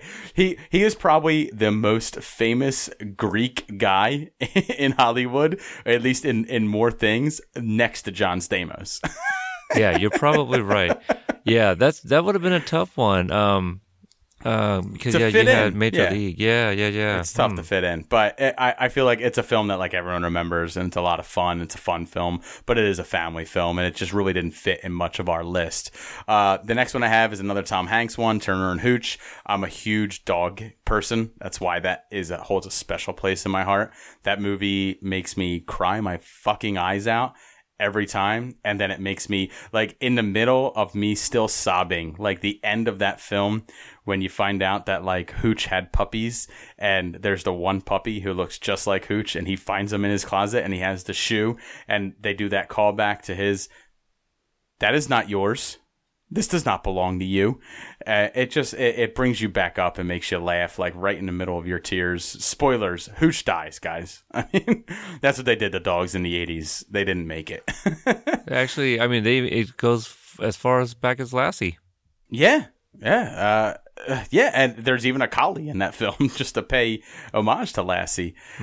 Uh, honey i shrunk the kids is another one that came out in 89 wayne szalinski shrinks his kids. For best villain i actually toyed with putting the shrink ray as as my villain Now, let me ask you something. What what did you have for special effects? I know we're gonna recap these again, though. The Abyss. I had the Abyss Okay, for yeah, special oh, effects. yeah, that's- James yeah. Cameron, hands Right. down, hands down. Hands down. Yeah, But- that that could have gone like special effects too. Yeah, I th- I think of when I used to go to Disney World, and uh, at the time it wasn't Mickey's Hollywood Studios. It was called uh, Disney presents MGM Studios. They shrunk Um, the audience, right? Right. Yeah, Honey, yeah. I Shrunk the Audience. And then they had like the playground for kids where you could slide down blades of grass and, you know, I remember cli- this. Mm-hmm. Climb up like, uh, like dirt walls and shit. Uh, and they had a giant ant. They had Antie that you could ride on. But like, how heartbreaking was that when the scorpion kills Antie? Oh man. man, yeah, it still gets me. Yeah. So if if we had a kids category, if we had like best kids films in this, Honey, I Shrunk the Kids Or family movie, yeah, family, family movie, would have yeah, been yeah, in yeah. there. May- Maybe maybe we incorporate that next time. Yeah. you know, yeah. I I toyed with this next movie going in best sequel and best comedy, but honestly, I feel like I feel like I did the best I could with what I had, and I feel like I I put the best sequel that I had in its place, and I feel like I put the best comedy that I had in its place. But the next one I have is Christmas Vacation. oh wow, oh, yep, that's that's a tough one to throw in there too. Eh, It's it's just such a great fucking film. Uh, another one I have on here is only on here because it could have went in best comedy, but only because of Gene Wilder and Richard Pryor together. See no evil, hear no evil. Fucking Okay. fantastic. The one I wanted to put in writing, but doesn't break the top 30 of that year. It's a fantastic film. And if no one has ever seen it, if you've ever questioned, you know, racism, if you've ever questioned, you know, what it means to be a racism, racism doesn't always happen overtly. It doesn't always happen because you use a bad word. Sometimes it happens subconsciously. And that's, that's the type of racism that needs to be erased from the world. Um, it's do the right thing. Mm, okay. Spike Lee's Do the Right Thing. It was not. It did not break the top thirty, but it is a fantastically written film. Just an awesomely written film. And if you haven't seen it, see it. Like absolutely see it. Um, and the final one that I have is just a nostalgia bomb. Um, I couldn't find a place to put it in there. It's Say Anything. Nice, Yeah. love it. Yeah, That I could mean- that could have gone underwriting, but you know, I think what you had was good. yeah say anything is is just one of those films. It holds so much resonance today but it, it really didn't break the top 30 then. Um, and just to go back to do the right thing for a minute to this day spike lee and the actor who played the guy who owned the pizza joint still argue to this day over Oh, is that whe- right? whether whether you know Tony, the guy who owned the pizza place, was a racist or not. The guy who played him said he was not racist, and Spike Lee said no, he's the worst kind of racist. He is subconsciously racist, which is worse than overtly racist. Because when someone is overtly racist, you know how to you know how to avoid them, you know how to fight them. But when someone is subconsciously racist, you don't see it happening until the worst possible moment uh, Do the Right Thing is a really, really powerful movie that I feel like everyone needs to see at some point in their life. And probably as an adult now, if you were a kid when it came out in 89, it probably holds more weight now than it did then. Hmm. Interesting. I think I'm gonna add that like straight up like to the top of my queue. Uh, definitely one I'd been meaning to check out, uh, for sure. But um, man, quite a bit to say about these. Like, I, yeah, I, I feel like you did like legit movie reviews uh, with, with your entries too. I thought we were just gonna say, hey, this is what it is and this is why. But hey, I'm so sorry. Like, I'm No, so hey, no sorry problem. because you I'm- have to like edit. I'm looking at my clock and we're at like two two hours and 17 and it won't be this long. I know that there's things to edit out. We took a few Well, breaks in there. It, it'll be like two fifteen, uh, but there's yeah, there there really isn't uh, that much to take out because um I mean I I think I think everything you had to say was great. Um I think both of us just had like different ideas on how to present uh, our entries is all. Uh but yeah, man, I I enjoyed everything you had to say. So uh so like I quick, said, I have a disease, man. I got a disease. Like when I get into something, like I take it on fully. Like I, I just like if if it's a sequel, I have to watch what came before it. If it's a new one, I have to watch all the sequels that came after it. Like it's just a thing that I have. Like I have to know as much about a movie that I love as I possibly can to like because the next time I watch it, I take what I know about the behind the scenes, I take what I know, and then I watch the film, and it like it fills me more with joy to like watch it, to know the hardships that went into making it, to know how hard it was to pull off that special effects scene, like that type of stuff. Really, really gets my juices going. So like I know a lot about films because I go out there on my own and like I just research them. Like watching films is is great, but the fact is I can only watch a film so many times before my enjoyment is kind of been squeezed out of it and I have to look for more to find more things to enjoy about that film. So that's why I have so much to say about film. Um, and I apologize for my long Oh. fucking windedness. God. Not not at all. Like people people are probably gonna be like, wait, why is it this long? But yeah. they'll, they'll know. They'll know. But if you like the technical stuff, and just give a shout out to um, you know friends of the show, uh, the women over at the uh, the Cutaways podcast, they give you insight into like editing and and um, they're know all about like you know uh, film and all that good stuff. So if you eat that type of stuff up, man, I definitely uh, recommend, and not just to you, Dave, but uh, to anybody to check out their show. Um, Oh, and I they've li- been. I yeah, they- listen. They, have a there we go. fantastic show. I they fucking love it. And they, Uh, they've been on here a couple times. Um? Yeah, yeah, a couple times, and and I've enjoyed it every time. And they always apologize for getting all technical on me. I go, no, I love it. Like I here, just continue talking, you know. So um, same thing with you being on the show, man. You are very knowledgeable. You know, you are uh, bringing it. Um, and even like the movies I'm not so familiar f- familiar with. Um, you know, you're definitely bringing a different type of insight that makes me want to check out these movies. So uh, appreciate that. Well, thank you for your compliments, sir. Yeah, so I, I think you win, man. You you had a lot of great entries. I might have had a couple big ones, you know, uh, according Dude, to you, you, you know, you, but you pulled that fat cock out and just Yeah. smacked it across the mic when you had the chances. and absolutely, dude, I feel like both of us win. Like the both these years are fantastic years in film.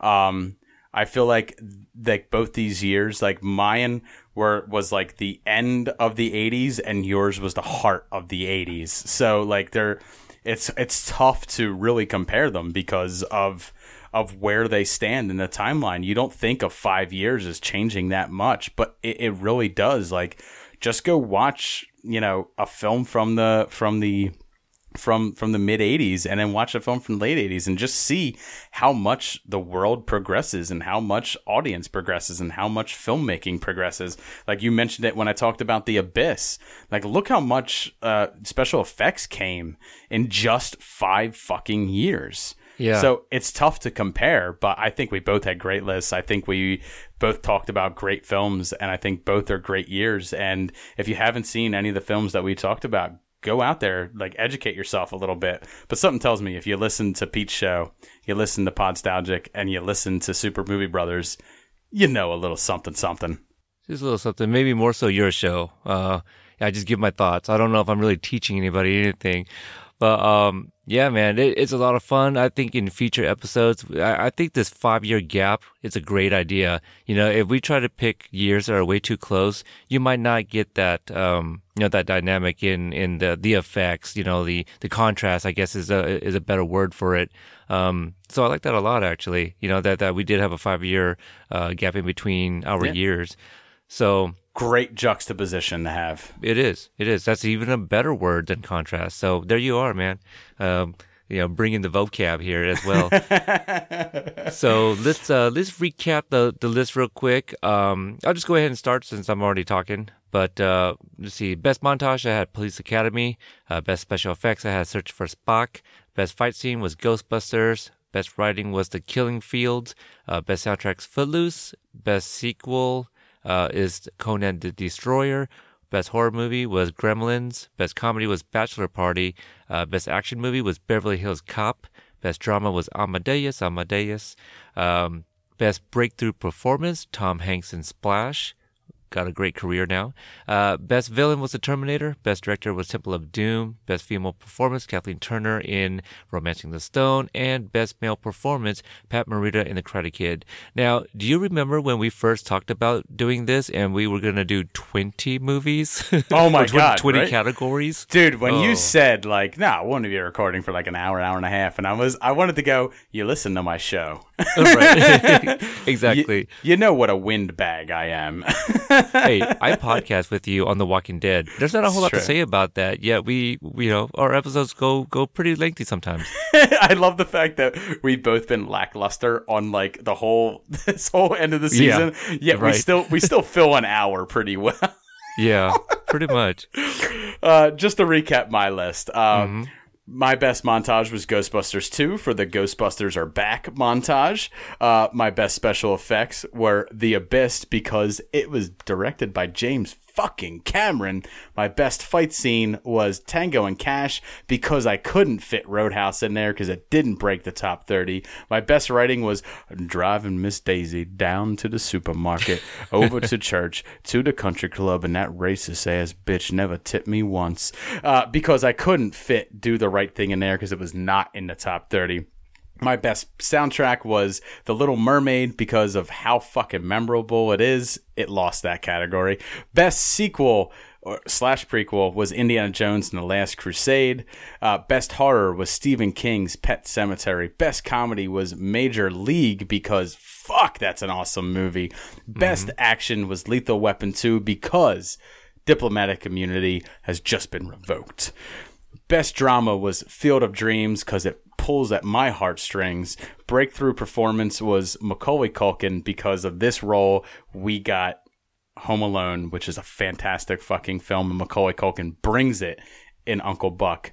Best villain was because the devil dances in the pale moonlight, and we had the Joker uh, there. And then best director was Bob Zemeckis for Back to the Future 2 because of all the plates he had to spin just to make Back to the Future 2 fit in with Back to the Future 1 and Back to the Future 3.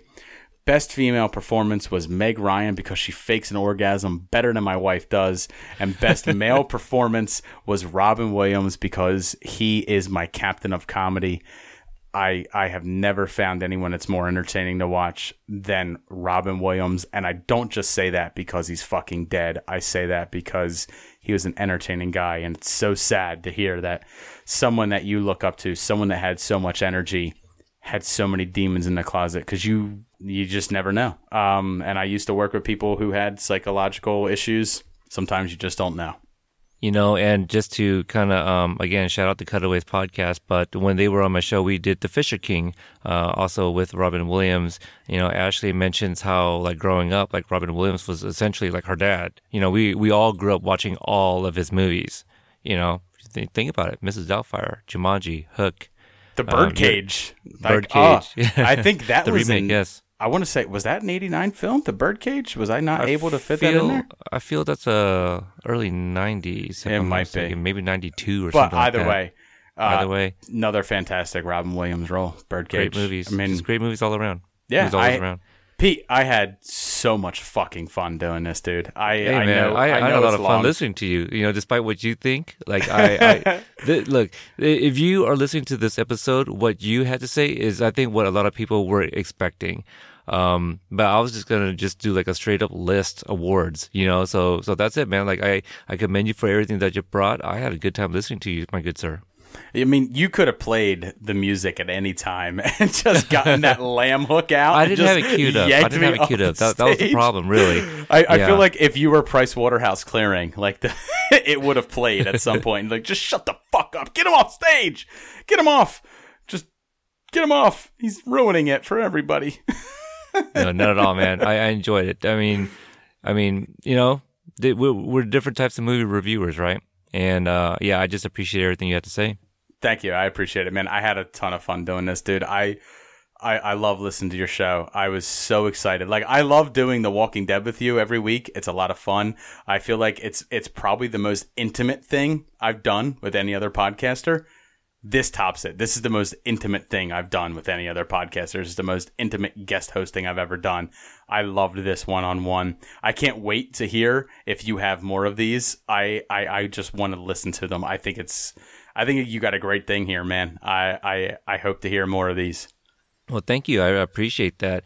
Um, yeah, I, I think what made this like intimate for me, like I, I agree with you. Like you know, uh, for for you, I, I think especially you had a lot more stories to share. You know, along with some of these movies, and I think you know it, kind of helps that uh, a lot of these movies were a lot better than movies uh, from the early '80s as well.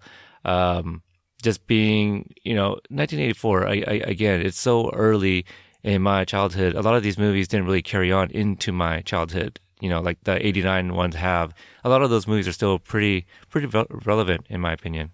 Yeah, they are. And movies for me are are life. Like movies for me when you see them at a certain time in your life resonate to you. You might see them in a different light as you get older, but that feeling, that emotion you had the first time you saw them still holds true into your adulthood. And that's why most of like 89 films, that's why I picked that this this year to defend and to talk about is because I mean, come on, Batman, Indiana Jones, who mm-hmm. I am as a person is is reflectant of of the films of that era and that's and that's that's you know, life imitating art, art imitating life, you know, back and forth.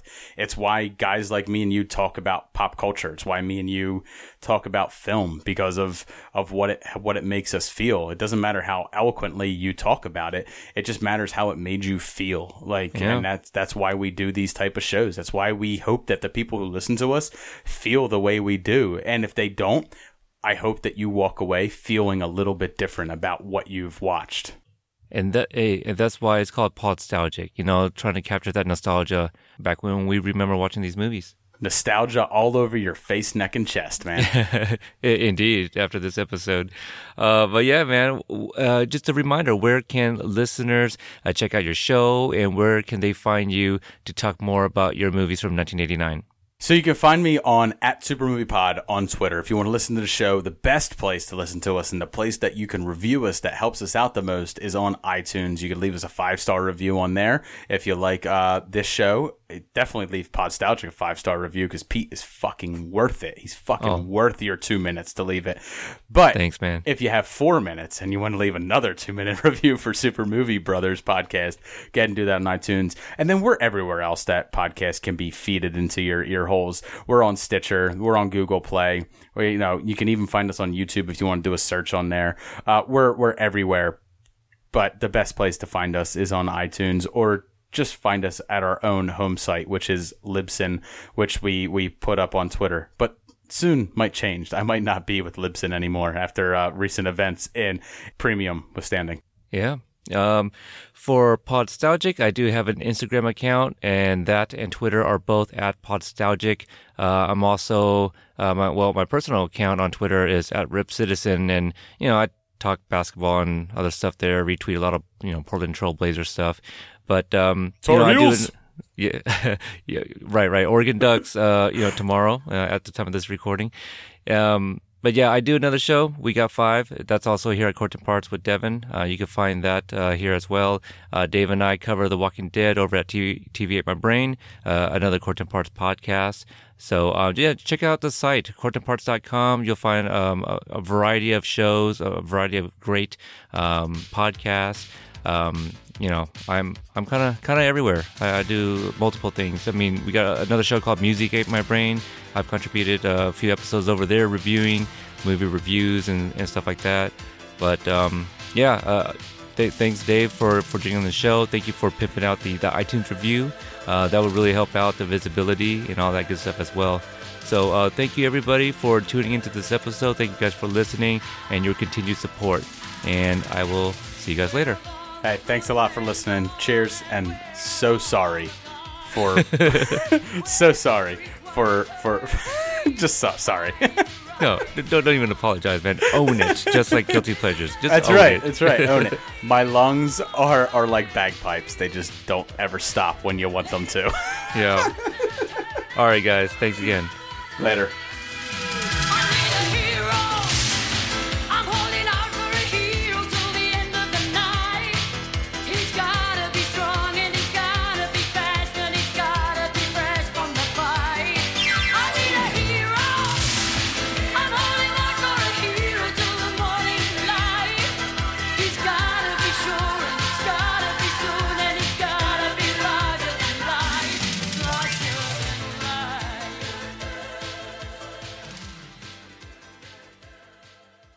Thank you for listening to the Court and Parts Podcast Network. To listen to more Court and Parts shows, visit courtandarts.com.